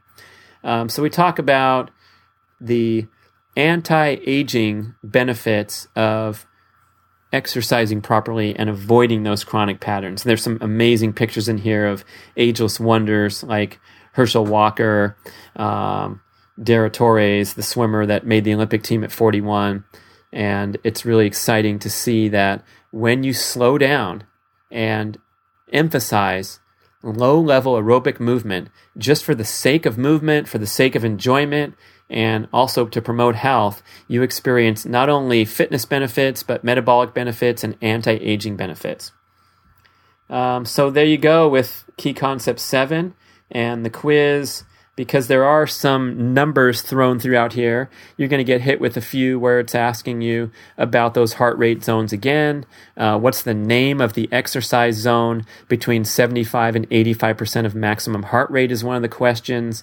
Um, we talk about some of those negative consequences of chronic exercise and going in with some true false questions that are pretty straightforward. Uh, for example, true or false, an unfit person will have a lower resting heart rate than an athlete because their heart is weaker. That kind of stuff. Only 24 questions again. So we did hit you hard on a couple modules, getting up there with uh, 47 questions, 45 questions. So we're kind of uh, going in fits and spurts here. We're hitting you hard. And then the very next module is a shorter read and a much shorter examination. And we got one more key concept. It's module number eight and then we get into the action items. And if you notice, one of the action items is about exercising primally. move, lift, and sprint. And in the action items, that's when we get into workout specifics and suggested sprint sessions and all those kind of things, the primal essential movements and the progression exercises with video examples from Mark Sisson for each of the push ups, pull ups, squats, and planks. That's in the action items. So in this module, this is more of a philosophical module and setting the foundation for the primal blueprint fitness principles of integrating uh, low level cardio with regular, brief, intense strength training sessions of assorted nature and occasional all out sprints. So we get into why high intensity workouts are so important for everyone to do and what kind of strength training workouts are the best. And for a hint, it's mostly personal preference, but we're talking about philosophical principles to adhere to. Not telling you what your trainer should take you through at the gym, or that resistance bands are better than gym machines, or that free weights are the best of all, or any of that stuff. So, personal preference, uh, as one post on Mark's Daily Apple put it, Mark said, What's the best workout for you? The one that you're going to do. Okay, so you're going to be exposed in a variety of different ways to possible strength training sessions. If you like to get a trainer, go to the gym, that's great. Um, if you want a very basic entry level point, or if you are a trainer and want to bring a novice into the wonderful world of brief, intense strength training sessions, uh, start with the primal essential movements because they're super safe. They're easy to do for everyone the techniques are so easy to learn. And even if you make a mistake and your push up form is terrible, you're not going to blow out a joint like you might if you're fooling around with uh, heavy weights in the gym and you don't know what you're doing. So, in the module, we get into uh, the benefits of the strength training and also of sprinting, especially with uh, some of the anti aging benefits that we discussed earlier, where you get that pulse of adaptive hormones in the bloodstream from an all out sprint, the ultimate primal workout. It also helps you uh, build new mitochondria in your cells. That's the energy producing agents in the cells. So you're better able to deal with uh, general oxidative stress in daily life as an athlete, as a sprinter. And you have more mitochondria, more efficient, uh, and better size. So you can control inflammation better. You can improve oxygen delivery throughout the body, including to the brain, just from doing regular sprints. Not to mention bone density and connective tissue strength. Uh, and if you want to do low impact sprints, those are fine too. Uh, if you have joint concerns and maybe building up someday to doing proper running sprints, which have the most uh, metabolic benefits because of the weight bearing nature of them. So we talk about a little bit of science about the different fuel sources that are used when you do sprints of varying durations. So really quickly, um, the the most explosive and the shortest effort, like under eight seconds of maximum effort, the energy source for those are actually uh, pure ATP inside the muscle cell. So it's not something you can eat. it's just uh, an internal energy source. If you go from 8 to 30 seconds, you're actually using the fuel called lactate. A lot of people confuse this with uh, the term lactic acid. That's when lactate builds up in your bloodstream from high intensity efforts and you can't clear it fast enough and so your blood becomes acidic but it's an actually an excellent fuel for high intensity exercise is called lactate and then as you get over 30 seconds you start burning glucose again for an all out effort of 30 seconds up to two minutes. That's a pretty much of a pure glycolytic, pure glucose burning effort. And then as you go over two minutes, you actually start to recruit um, some aerobic metabolism. Even though a two minute effort is quite intense, um, it's not really considered a sprint. So when we're talking about sprints and, and suggesting sprint workouts, we're really talking about efforts that, you know, maybe as short as eight seconds all the way up to 20 seconds. And anything over that you're sort of getting into a different sort of uh, workout goal than a pure all out sprint. So that's the good news. The workouts are hard, especially if you're unfamiliar with sprinting. You're going to be pushing yourself much harder, but they're over with quickly. So it's kind of fun and it's a great new challenge to add or bring into a trainer client relationship if you've been hitting the other types of workouts uh, to excess.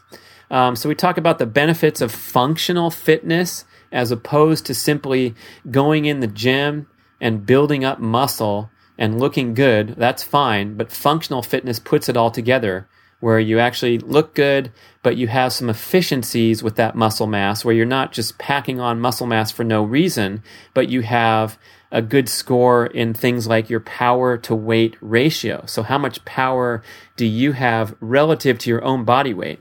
Quick example, doing a pull up. So if you have a big, strong, buff guy who weighs 220 pounds, um, how many pull ups can that person do? Well, he's going to have to take his entire 220 pounds and get it up over the bar. So if you can take a 127 pound uh, gymnast, might be able to outdo that far more powerful person because we're comparing power to weight ratio rather than just raw power, where the biggest person's always going to win that battle. And we'll be testing you on that kind of stuff, so that's kind of fun. We also spend some time in this module talking about correct scheduling of high intensity workouts because it's very important when you're pushing your body and asking for a peak performance effort. You can't just do it uh, in a robotic manner just because it's Tuesday is your day to sprint. You have to include an intuitive decision making process into the picture here. And the times when you are meant to push your body to the maximum effort is when you're 100% rested and motivated for such an effort. So if you're heading out for a proposed sprint workout or even a high intensity strength training session and things don't feel right at the outset, maybe you have a small sign of unsatisfactory immune function, like you're feeling a little hot or you have a tiny scratchy throat or you just feel lower than normal energy or motivation levels, these are very important signs to pay attention to and to alter your scheduling pattern to make sure that the high intensity workouts fall in line with days that you're feeling fully rested and motivated to go deliver a peak performance effort. And for those of you who are afraid of backing off and departing from your rigid robotic schedule where you sprint once every eight days and you do two strength workouts a week faithfully, and so on and so forth throughout the end of time. Um, there's some interesting content in here about the effects of tapering, and specifically how amazing it is that you can drastically reduce your exercise intensity and frequency of workouts for lengthy periods of time. Uh, two months in one of the prominent studies from Dr. Costill at Ball State University. If you do half of your normal workout routine for week after week after week, but you still do some. It's not total rest because it's easy to detrain when you sit in bed, obviously. Um, but if you just do an approximation of your normal workout routine, you will be as good or better in a peak performance test uh, at the duration of that tapering period. And elite athletes pay great attention to tapering, and they know that when they start to back off of their normal training routine in advance of a big event like the Olympics or a championship event, they can expect a greatly improved performance and absolutely no reduction in performance just from taking it easy for uh, weeks on end.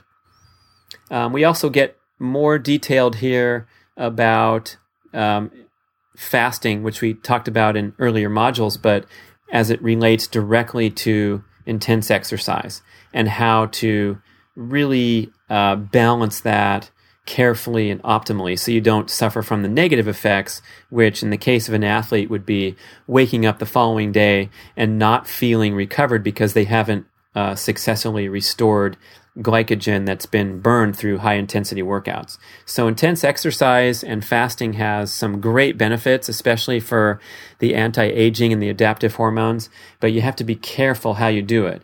And yes, you can get into a scientific approach for this, but uh, another way to do this is if you experience hunger sensations in the aftermath of an intense workout, that's when it's a good time to end your fast and pig out on a nice highly nutritious meal. So it really is as simple as that. As your hunger will guide you very well and very successfully to enjoy maximum benefits from pairing fasting with intense exercise, but not get, digging you into a hole where you get into a depletion pattern. Uh, we also talk about how intense exercise relates to longevity and improving your organ reserve, which is a concept um, talking about the functional capacity of all your vital organs, your heart, your kidneys, your lungs, uh, to function beyond baseline levels. So if you have good organ reserve, if you have a good reserve amount of function in your organs, that correlates with longevity. Obviously, as you start to um, lose that organ reserve in the classic paradigm of aging until one day you're bedridden and you're too weak to get out of bed and your lungs are too weak to cough up uh, the phlegm from the pneumonia and you expire. So the opposite of that would be to really build your muscles with functional fitness and your, your systems, your cardiovascular system, and thereby maintaining an extremely adept set of organs that can function well beyond resting if necessary or if called upon. Uh, so when you jump down to the ground and uh, haul off 50 push ups, you're asking all sorts of organs to function beyond uh, resting normal level. And when you do that in a properly uh, organized manner of balancing stress and rest, you're building up your organs so you can expect a long and healthy life and be able to weather things like illnesses or setbacks, including surgeries and things like that, uh, successfully. And of course, the module's mostly focused on the benefits of high intensity exercise, but that can also be playful. It doesn't have to be a grind. You don't have to be in there counting reps in the gym or uh, timing with a stopwatch every single thing you do. And if Mark Sisson writes often about uh, his uh, ultimate frisbee sessions on the weekend are his main form of sprinting and his main form of play.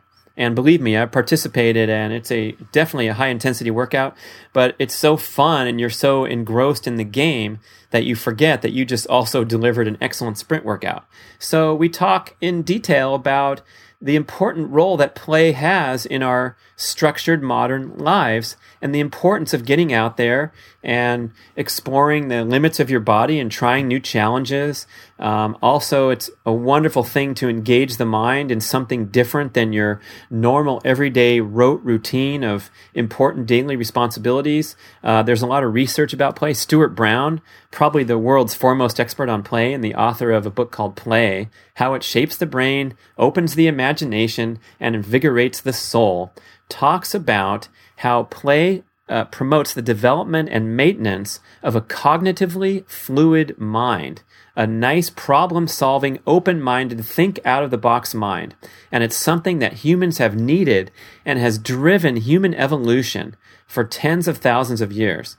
And some of the scientists discovered um, a major breakthrough, or they call it a major breakthrough in the evolutionary timeline around 60,000 years ago when the cognitively fluid mind of the human took a great leap forward and enabled a massive increase in longevity as well as uh, an increase in the population of the globe. And they attribute that directly to the play that has been part of our ancestors' lives for so long because it helps them uh, process the what if scenarios that happen in real life, such as in the classic example of battling a predator, they can play around and test out new techniques to throw the spear or whatever ambush techniques in a playful setting without the life or death consequences so they can hone their skills. Um, and then the module ends up with um, some of the basics about warming up and stretching, uh, especially the need to avoid the static stretching that can often uh, weaken muscles and just do uh, more emphasis on dynamic stretching and things where you're using your body weight to create the stretch rather than force the stretch. Also, in here is um, a little discussion about what muscle soreness really is, delayed onset muscle soreness, how it happens, um, what's really going on in your body, how to uh, properly recover from it, what are ways that can help you um, optimize your ability to bounce back from muscle soreness. Some of the mis- misconceptions along those lines too, especially as it relates to icing, which is now being second guessed as a injury or a soreness healing technique, and possibly, although it does instantly relieve the pain. Um, from a sore or injured joint or muscle, it could actually delay the healing process. So there's some fascinating commentary in there um, from one of our respected associates, Kelly Starrett, great PrimalCon presenter, and his new takes that he's promoting along with many other exercise scientists that movement is probably the number one way to heal injuries and that icing should be second guessed except as an immediate treatment to an acute injury. Very interesting stuff, groundbreaking stuff. Um, so the quiz for key concept number eight maximum fitness gains can be made in minimal time with high intensity workouts. We have another pretty short one with 27 questions. Um, we're going to ask you a little bit about that muscle soreness and about organ reserve. Um, some of the acronyms, we'll uh, see if you can remember those. Not too bad overall. Um, asking a little bit about some of those fuel sources and some of the recommendations for scheduling and workout frequencies. So when you see things of note that you might want to note down, that'll help you on this test. And boy, congratulations because you've made it through the meat of the course after you finish the first eight modules on the key concepts. And then we go into the action item modules numbers 9, 10, 11, 12, and 13, corresponding with the five action items in the Primal Blueprint 21 day total body transformation. Okay, so now that you have the very lengthy and informative key concepts under your belt, the eight key concepts, we have five more modules which correspond to the five action items in the Primal Blueprint 21 day total body transformation. So generally, these are uh, shorter reading modules. The information is more straightforward. A lot of it is list related, such as um, the spectrum rankings. And the first category, the first action item, is called Eliminate Standard American Diet Foods. So we just go through sort of the kitchen pantry purge of the food categories and individual items that you want to uh, eliminate from your home or at least strictly minimize intake in many cases in favor of a primal approved alternative.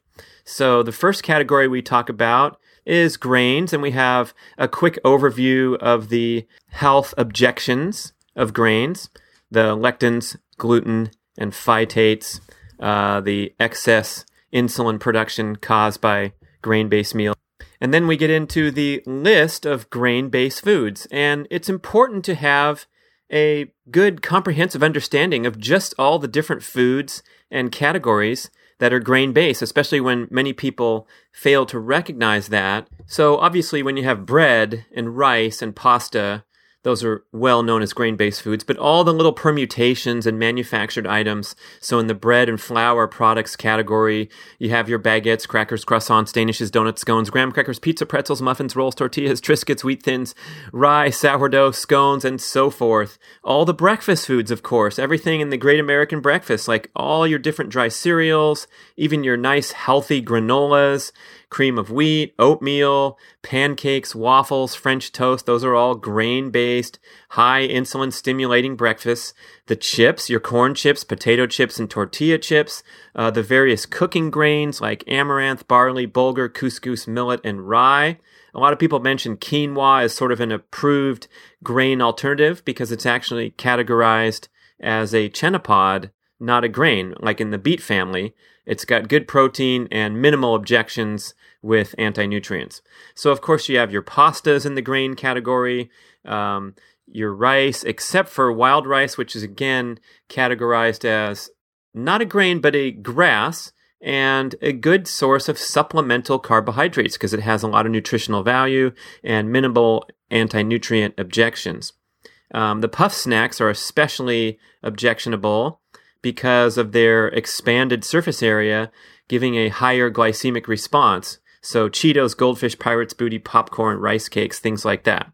So, we get through the grain category. Then we have the baking ingredients category, where we're talking about the various powders and sweeteners and mixes that you use for baking. And the great news here is that the Primal Paleo cookbooks have all kinds of great recipes for your favorites uh, using Primal approved substitute ingredients. So if you want to go make your pancakes or your oatmeal, there's all kinds of creative Primal Paleo recipes that can still give you that pleasure of the meal regimens, the meal traditions. Then we get into the beverage category, and this stuff is pretty simple when you think about it. um, there's not too many things that are really approved to consume without stimulating an insulin response. Water's fantastic. Herbal tea. Coffee is approved when used moderately and sensibly. But all the other mixes and mixed drinks, sports drinks, the designer coffees, which are so popular now, all the energy drinks that you find in the mini mart convenience store, all the fruit flavored drinks like Arizona and Hansen's and Snapple. These are all basically just sugar bombs that stimulate a huge insulin response and they also do not contribute to satiety because you're drinking your calories in a liquid form. Even the non dairy milks, if you look on a label for almond milk, rice milk, soy milk, there's a lot of carbohydrate content in those and thus a high insulin response. Of course, sodas, sports drinks, things like that, sweetened cocktails, we talked a little bit about that in the alcohol section, um, and even the vegetable juices. So if you go and get that wonderfully fresh squeezed, garlic, kale, apple, carrot, ginger juice. Yes, it has a wonderful delivery of high nutritional value and high antioxidants, but all in all, the primal stance is that we prefer you consume your vegetable calories in whole food form rather than juice liquid form because you do lose some nutritional value and you have a quick glucose spike when you consume that vegetable juice because you've taken out all the fiber that would slow that glycemic response. Um, so there's some commentary about how those liquid calories don't contribute to satiety and promote obesity and metabolic syndrome trends. We also have the condiment section. And in the case of condiments, a little bit's okay. Obviously, if you use a little barbecue sauce on your steak, um, you're not consuming a ton of calories from that barbecue sauce. But even in the category of condiments, you can find ones that are produced more responsibly and stay away from those that are made with high fructose corn syrup and other objectionable agents. We have the dairy products category. So we know that Primal approved dairy, the high fat, uh, choices in the dairy category, preferably raw and unpasteurized, are fine. And when you're talking about the more common low fat or non fat dairy products, the fruit sweetened yogurts and sugar sweetened dairy drinks, um, those can be on the elimination on the kitchen pantry purge. And we have some good discussion about some of the health concerns with low fat and non fat dairy compared to the health benefits of high fat dairy. Next category, fast food. Obviously, the stuff that's served up in quick order in all the fast food joints is very distantly removed from the original source of healthy, nutritious foods. Uh, the fats and oils section is where we again get into some of the objections of polyunsaturated fatty acids and where those objectionable oils are contained in food supplies. Obviously, the deep fried and the packaged products that contain partially hydrogenated fats are off limits. All the buttery spreads and sprays and all the vegetable seed oils that deliver the most of the PUFA calories in the standard American diet. Uh, then we have a lengthy discussion of the different choices of fish. Um, some farm fish are just fine to consume, such as farm shellfish, because their environment is very similar to their environment in the natural setting in the ocean. But many farm fish, especially the most popular farm fish, the farm Atlantic salmon, which represents about 90% of all the salmon you see in the market and in the restaurants of the of the America and the Western world, that is highly objectionable and should not be consumed. So your choice should be wild salmon. Wild canned salmon is affordable and a much better choice than the predominantly found farmed Atlantic salmon. Then we get into the legumes category and already mentioned briefly in the earlier modules about where we stand on this philosophically, why the carbohydrate load makes it not really worth going out and looking for legumes to consume in your diet. Then we have a meat category. So when you're eliminating the objectionable meats and knowing the distinction between the highly processed meats, and the healthy meats that you get from naturally raised animals. So those deli cured smoked meats that are containing preservatives and nitrates, um, the fried and breaded meats, or the meals that are prepared where the meat's way de- deep down inside those chicken McNuggets, but all the other objectionable agents make them off the list. We also have some talk about all the various processed foods and snacks and even the seemingly healthy energy bars or responsibly prepared energy foods that are quite natural in their in their um, comp- compilation, but they still are a high carbohydrate load and a heavy insulin hit. So overall, the goal would be to transition out of that snacking pattern, even if the snacks are relatively healthy and natural, and instead just turn on your fat burning genes so that you don't require a constant dose or a little topping off the tank of calories throughout your day. Uh, then we have the sweets category, which goes without saying. Um, we want to stay away from all the uh, sugars and sugary sweets and beverages. So the exam in action item number one, that would be module number nine now. 32 questions, pretty straightforward. A lot of basic true false where you're just retaining information from uh, the the coursework. So uh, here's a, an example of a uh, a true false. All dairy products contain lactose and casein except for ghee. True or false? And in the multiple choice section, uh, a thorough reading of the material will make these pretty straightforward. For example, fructose is metabolized by which of the following? Your stomach epithelium cells, your liver cells, your pancreatic cells, kidney cells, or intestinal cells. Things like that. Hopefully, pass that in short order and jump over to Action item number two shop, cook, and dine primally. So this would be module number 10. And here we just talk about the different strategies you can use for shopping on the internet, the farmers markets, the co-ops, just finding the best resources in your area. Very straightforward information. Um, and then the different labelings, such as the distinction between USDA certified organic and all the various other labels that have much less regulation and meaning behind them. Then we talk about some cooking strategies, how to set up your kitchen, um, getting all your supplies in line so you can easily make meals, uh, freeze or refrigerate extra portions and have that to tap into. So there's always something attractive to consume in the home. Uh, then we talk about dining out and some of the categories where you can find uh, nutritious foods, such as fresh Mex in the fast food category. Many of these restaurants are now showing uh, real devotion to preparing all fresh content on their uh, choice bars or whatever they're however they're situated. Um, so you can get some good options, even with sit down restaurants. What the best strategy is if you are finding yourself in a typical all American family restaurant. Um, so again, a pretty easy quiz compared to some of the heavyweights. Um, we have 27 questions, and it's just talking about uh, suggestions for shopping. Here's a true false question. Co ops are typically responsive to special requests. oh yeah, well we deserve a softie once in a while after grinding through those first first nine modules. Then we get to action item number three, module eleven, understanding the spectrum of best to worst food choices.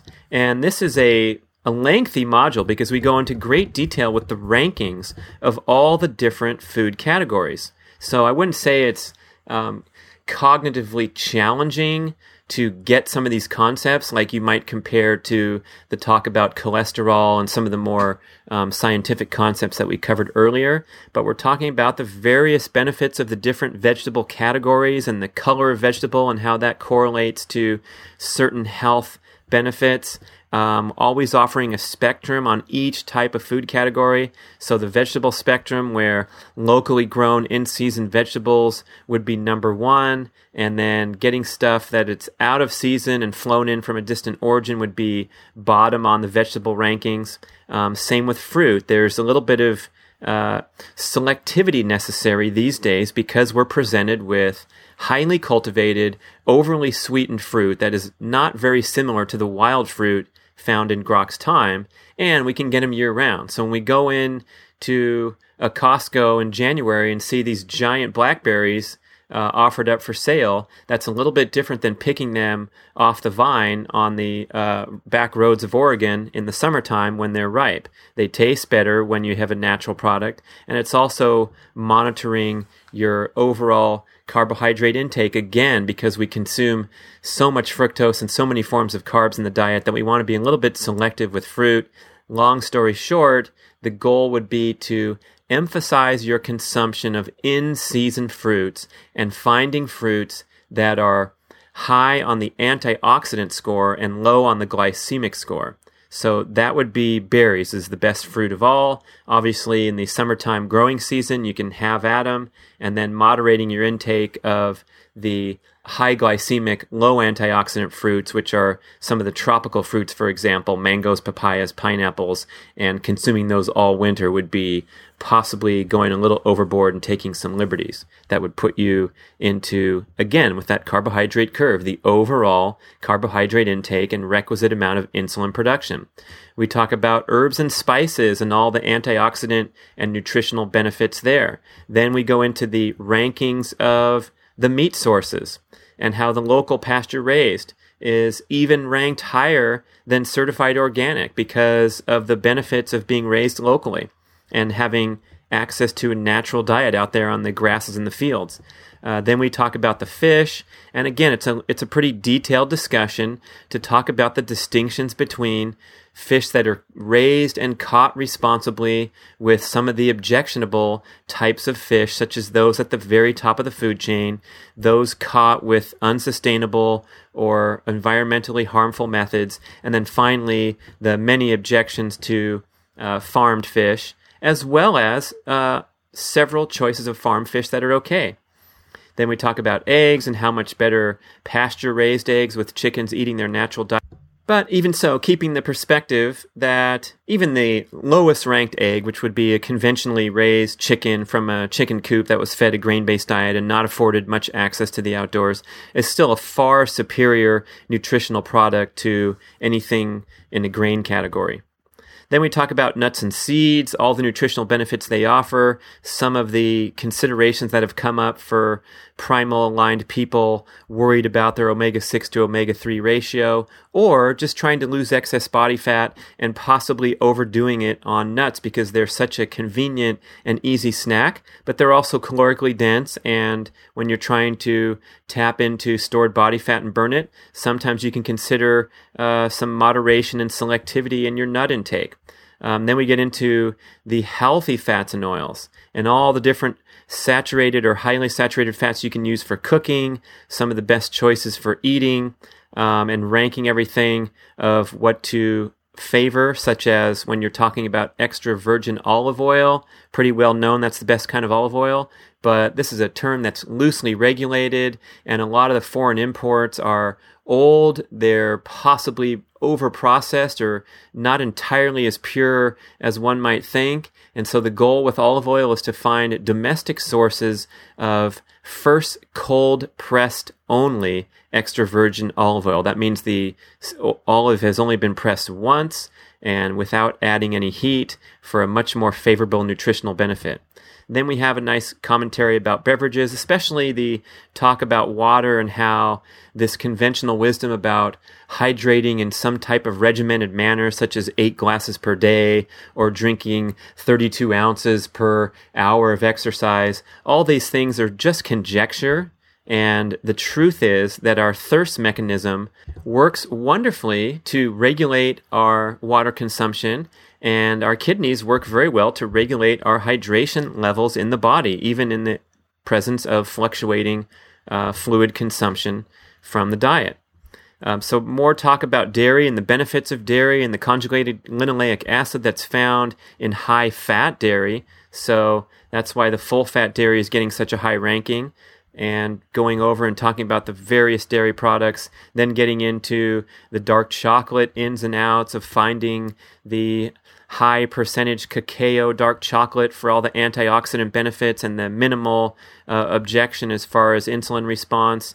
We talked some about alcohol in an earlier module, and we go into more detail here about how alcohol might inhibit your fat metabolism, your body fat reduction goals, and even how the often touted benefits that you hear about the resveratrol antioxidant that's found in red wine and grapes and also in berries and dark chocolate might be a little bit exaggerated. Although there are antioxidant benefits from consuming alcohol, from consuming red wine, you don't really need to go looking for it on the grounds that you need those antioxidant benefits that you can easily get from consuming other foods. Uh, there's a whole section about the best primal snacks, a lot of good suggestions, and a section on nutritional supplements um, and the certain categories that might be very useful, even for a primal aligned, super health conscious eater, to counteract some of the challenges of getting all the nutrition you need in hectic modern life and sometimes uh, less than optimal food choices, such as a probiotic supplement, which will help you build up that healthy intestinal flora when it's been challenged by assorted things like um, exposure to germs in modern life, lack of sufficient sleep, jet travel, or other stressors that can knock your gut out of healthy balance. And then you can give it a quick boost in a concentrated form with billions of microorganisms in a good probiotic supplement. There's a little bit of commentary here about the 80% rule and understanding that the spirit of the 80% rule, or often called the 80 20 rule, is not to shoot for 80% compliance and then see where you fall. And, if you fall short, then all of a sudden you're down at 60 40. But rather, the goal is to strive to consume uh, the foods at the highest end of the spectrum and, and consume primal approved foods as the uh, entire compilation of your diet. And if you happen to falter here and there, have less than optimal choices, you can accept 80% success rate. That's a lot different than shooting for 80%. So we have uh, a summary of all the rankings and the most important dietary changes or primal alignments you can make. Probably number one is to ditch the bad fats, for example, and emphasize healthy fats, those kind of suggestions. And then you're done with module number three and you're ready to take a fun and straightforward exam. Uh, for example, a multiple choice question Which fruit or vegetable is least objectionable to purchase in conventional form? An avocado, blueberry, kale, mushroom, or A and C? So, stuff like that should be pretty easy to knock out and get going into the exercise action items. So we go to action item number four. This is module number 12. Exercise primally, move, lift, and sprint. So when we have key concept number seven and eight talking about the philosophy and the science behind frequent low level movement, how exercise is not contributing directly to weight loss, and also the importance of doing brief intense exercise, we now are free in this module to get into some details and some actual workout routines and suggestions. So when we get into lift heavy things, we present the primal essential movements, the four, four of the simplest and most effective strength training exercises ever known to mankind. Push-ups, pull-ups, squats, and planks. And the best thing about these is that they're they're great for all fitness levels, all abilities. Even a um, very accomplished, athletic, fit person can mix and match these types of workouts with primal essential movements as a base, especially when you don't have access to a fancy pantsy gym and still get a great workout. But for the entry level, we have a series of progression exercises. So if you can't do a single push up, can't do a single pull up, a client, whatever level they're at, they're just starting out, you can start with the very basic progressions and still get uh, an effective workout challenging the same muscle groups as regular push ups do. So, obviously, a push up off an inclined surface, such as putting your hands on a table or a chair rather than on the ground, will allow you to complete those movements uh, at less degree of difficulty than being on the ground. Similarly, with pull ups, you can do chair assisted pull ups where your feet are anchored on a chair and you attempt to raise your body to the bar with your arms but use the chair for as as much as you need to get your chin over the bar and still complete five, six, or ten uh, sequences of the workout that are drawing on the lats and all the great muscle groups that pull ups do. So we detail all the different progression exercises, all the counts you should strive for. So if you are able to do, for example, a wall push up and you can get up to 30 reps of that, then you can progress up to the next level of progression exercise. There are also videos that show the entire progression that Mark Sisson filmed for all four primal essential movements. So a lot of great content on that, just getting that uh, very comfortable being able to, to, deliver or conduct your own primal essential movement workout. And we get into sprinting, it's important to talk a lot about um, proper technique for running and for cycling, and also proper warm up sequences to make sure that you have a safe workout and your body, your joints, and muscles are primed for giving this all out maximum effort. So there's photographs, there's videos, and it'll take you through an excellent warm up and technique instruction session until we get into an assortment of different sprint workout suggestions. Um, not only running, but cycling or using resistance, such as hill repeats or stair workouts, and also uh, workouts on cardio machines and doing the Tabata interval type training. So you're done reading action item number four, you go into the exam, multiple choice. What is not a necessary attribute of optimal squatting form? A. Tracking knees in alignment with your toes. B. Keeping your feet flat on the ground. C. Lowering until your thighs are parallel to the ground, then raising up. D. Rotating knees and quads outward like you're screwing legs into the ground. Or E. Chest facing forward. So, obviously, someone coming in with good fitness knowledge could take a guess and probably uh, do pretty well on these tests, but we all also are trying to make sure that you got through the coursework and retained a lot of it. Uh, here's a true false question. Sprinters should try to impart as little force as possible upon each foot strike to continue moving forward as fast as possible. True or false? And finally, we get to action item number five, module number 13 Slow Life Down.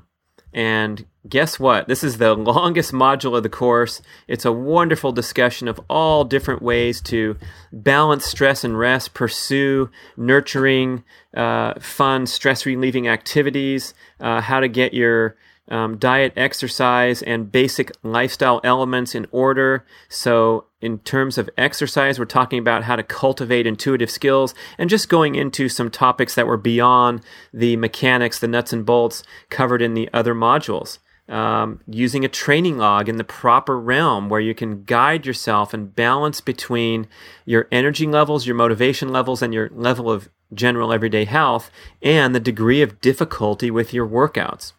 Then we talk in detail about the tech challenges of hectic modern life and the excessive amount of digital stimulation that we face in everyday life. All are distractible forces that come even during the workday when we're sitting at our desk and opening up. Uh, studies show that we switch windows 37 times an hour uh, switch computer windows, and furthermore, that we're distracted from focusing on a single peak cognitive task about once every three minutes in a typical office environment and the damage that this causes to our brain and how it elevates our stress level. And so, some tips and techniques about how to streamline your experience of exposure to digital stimulation in your life. And that's not just uh, news and information and uh, celebrity gossip websites, Facebook, Twitter, all these things that we have a tendency toward distractibility for, but how to discipline yourself to unplug and customize and prioritize information and take disciplined, uh, regular breaks throughout the day because your brain is only really capable of focusing on peak cognitive tasks for around 20 minutes at a time. And then you require a little bit of a break, a little bit of a change of venue, getting up and walking around.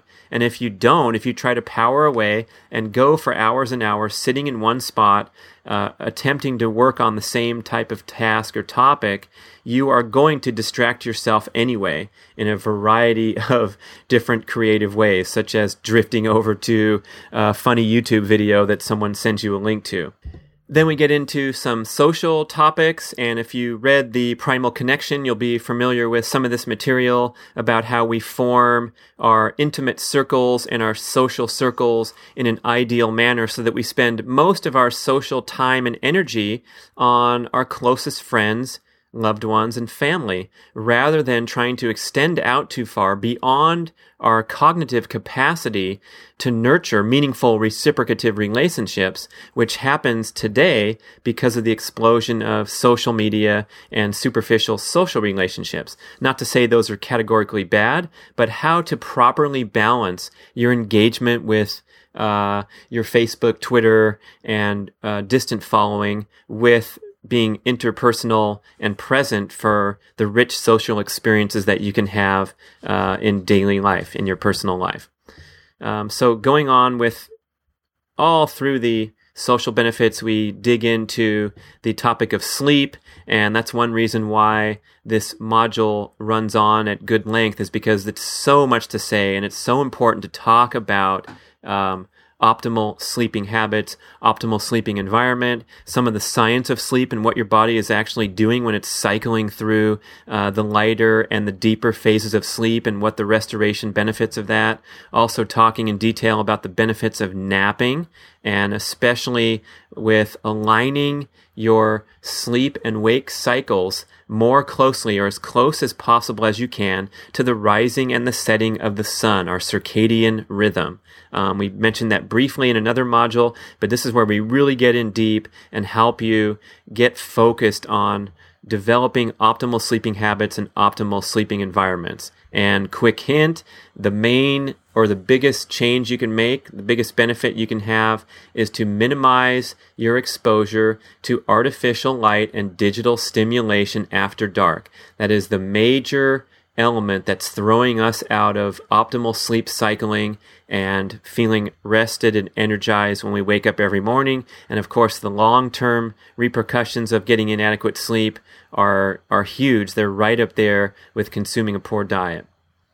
Finally, we get into some of the aspects of play, including some of the science of play um, and how it helps you perform peak cognitive tasks and maintain a refreshed and positive outlook uh, for your core daily responsibilities in life. So, the importance of play and the different kinds of play that you can engage in, including primal thrills, we call them, which are things that elicit an adrenaline rush. Yes, those are allowed. We're not talking about doing crazy, dangerous stuff like racing your motorcycle at 110 miles an hour down the interstate. Although, if you could guarantee my safety, I'd love to try something like that. But we're talking about staying within normal and safe boundaries of reasonable challenges, but still doing things that push you beyond your limits and take you outside of comfortable, highly contained daily life. Then we discuss in detail the benefits of interacting with nature and actually spending time outdoors in a natural setting. It's good for all your senses um, you restore and refresh the areas of the brain responsible for processing emotions. And there's all kinds of science now backing the good common sense, deep down sense that we all have to get out there and spend some time in broad, open, natural settings where you get fresh air, sunlight, and an expanded perspective from or to balance what's facing you every day in your uh, confined office environment, your commute, and the hours of time that we spend indoors in confinement inside our homes. Uh, even the benefits of being near water or having your feet connected with the earth, a movement known as earthing or grounding, um, the generation of negative ions that are present in high factors, high amounts, uh, in natural settings or where there's rushing water, wind, or bright sunlight. Then we talk about the importance of adequate sun exposure. So as you can see, we're going through the primal blueprint uh, 10 laws. uh, built into this action item where we talk about sleep, we talk about play, and now talking about sunlight and the importance of maintaining healthy vitamin D levels, some of the misconceptions about the dangers of sun exposure, and the importance of exposing large skin surface areas of your body to the sun on a regular basis to allow you to manufacture and then store optimum levels of vitamin D year round. Because in fact, you can only manufacture vitamin D for a percentage of the year when the sun's rays are strong enough, the intensity of the sun is strong enough at your latitude, and obviously it varies greatly by all kinds of different variables, such as the reflectiveness of the ground surface, uh, whether you have air pollution, what elevation you're at, because high altitudes have more intense UV radiation. Um, your skin pigment, of course, is a major variable. So we go through some of these calculations to help you understand what is the best way to obtain optimal sun exposure for vitamin D, and also, by the way, how little diet contributes to the vitamin D question. Even if you eat a fantastic primal aligned diet, it's only a small fraction in comparison to uh, getting optimal sun exposure for that period of the year that you can. Um, the final section is just about slowing life down, the title of the module, and how we're so inclined and we're so programmed to move at an accelerated pace that we forget the cravings of our bodies and of our genes to have a lot of downtime and a lot of quiet reflection where we're doing nothing. We're not listening to uh, something emanating from our smartphone. We're just sitting and gazing off into nature and recalibrating and refreshing for all the challenges and excitement and stimulation that we face in everyday life. So, whew, that was uh, action item number five. The quiz is going to be lengthy because the reading is so lengthy, but it's a nice 45 question challenge to get you through and up to graduation level at this course. Uh, so we have like a true false question. I gave this away during the talk. True false. A recommended primal thrill is a challenge that's beyond your current abilities and includes an element of danger. Another multiple choice question Who is most likely to need a vitamin D supplement? An African American living above the 49th parallel, anyone living at the equator, those who don't like to eat oily cold water fish, those who burn easily in the sun. So, stuff like that. Um, again, there's a lot of information in Action Item 5, Module number 13, but it's straightforward and it's pretty easy to retain when you have that uh, big picture overview of uh, the primal blueprint laws and all the other information in the modules. So when you take that final quiz and you pass the quiz, you will reach a congratulations page where we ask you to provide your t shirt size and your shipping address so we can prepare your kit of materials to celebrate your achievement. Also, on that page is access to the link where you can build your certified expert profile. And if you haven't uh, checked out that page, it's pretty cool where you have the uh, directory of all the other certified experts. You can put in a little blurb about yourself. If you're trying to solicit clients, that's great. You can make it known there. And if you're just an enthusiast and not interested in uh, the business aspects, you can still, uh, you know, greet all the other certified experts and engage with them. Let them know what you're all about, where you're from, and hopefully make some good connections there. So thank you so much for listening to the details of the Primal Blueprint Expert Certification course. As always, we're here to help you as you proceed through the course and you have any challenges or questions that come up. So we look forward to hearing from you. We also sincerely appreciate your feedback on how we can make this course better or any suggestions that you have along those lines. So have a great day. This is Brad Kearns signing off for the Primal Blueprint Expert Certification. Hey, Primal Podcast listeners. Have you been wanting and waiting to take your health or your clients to peak levels? Then it's time to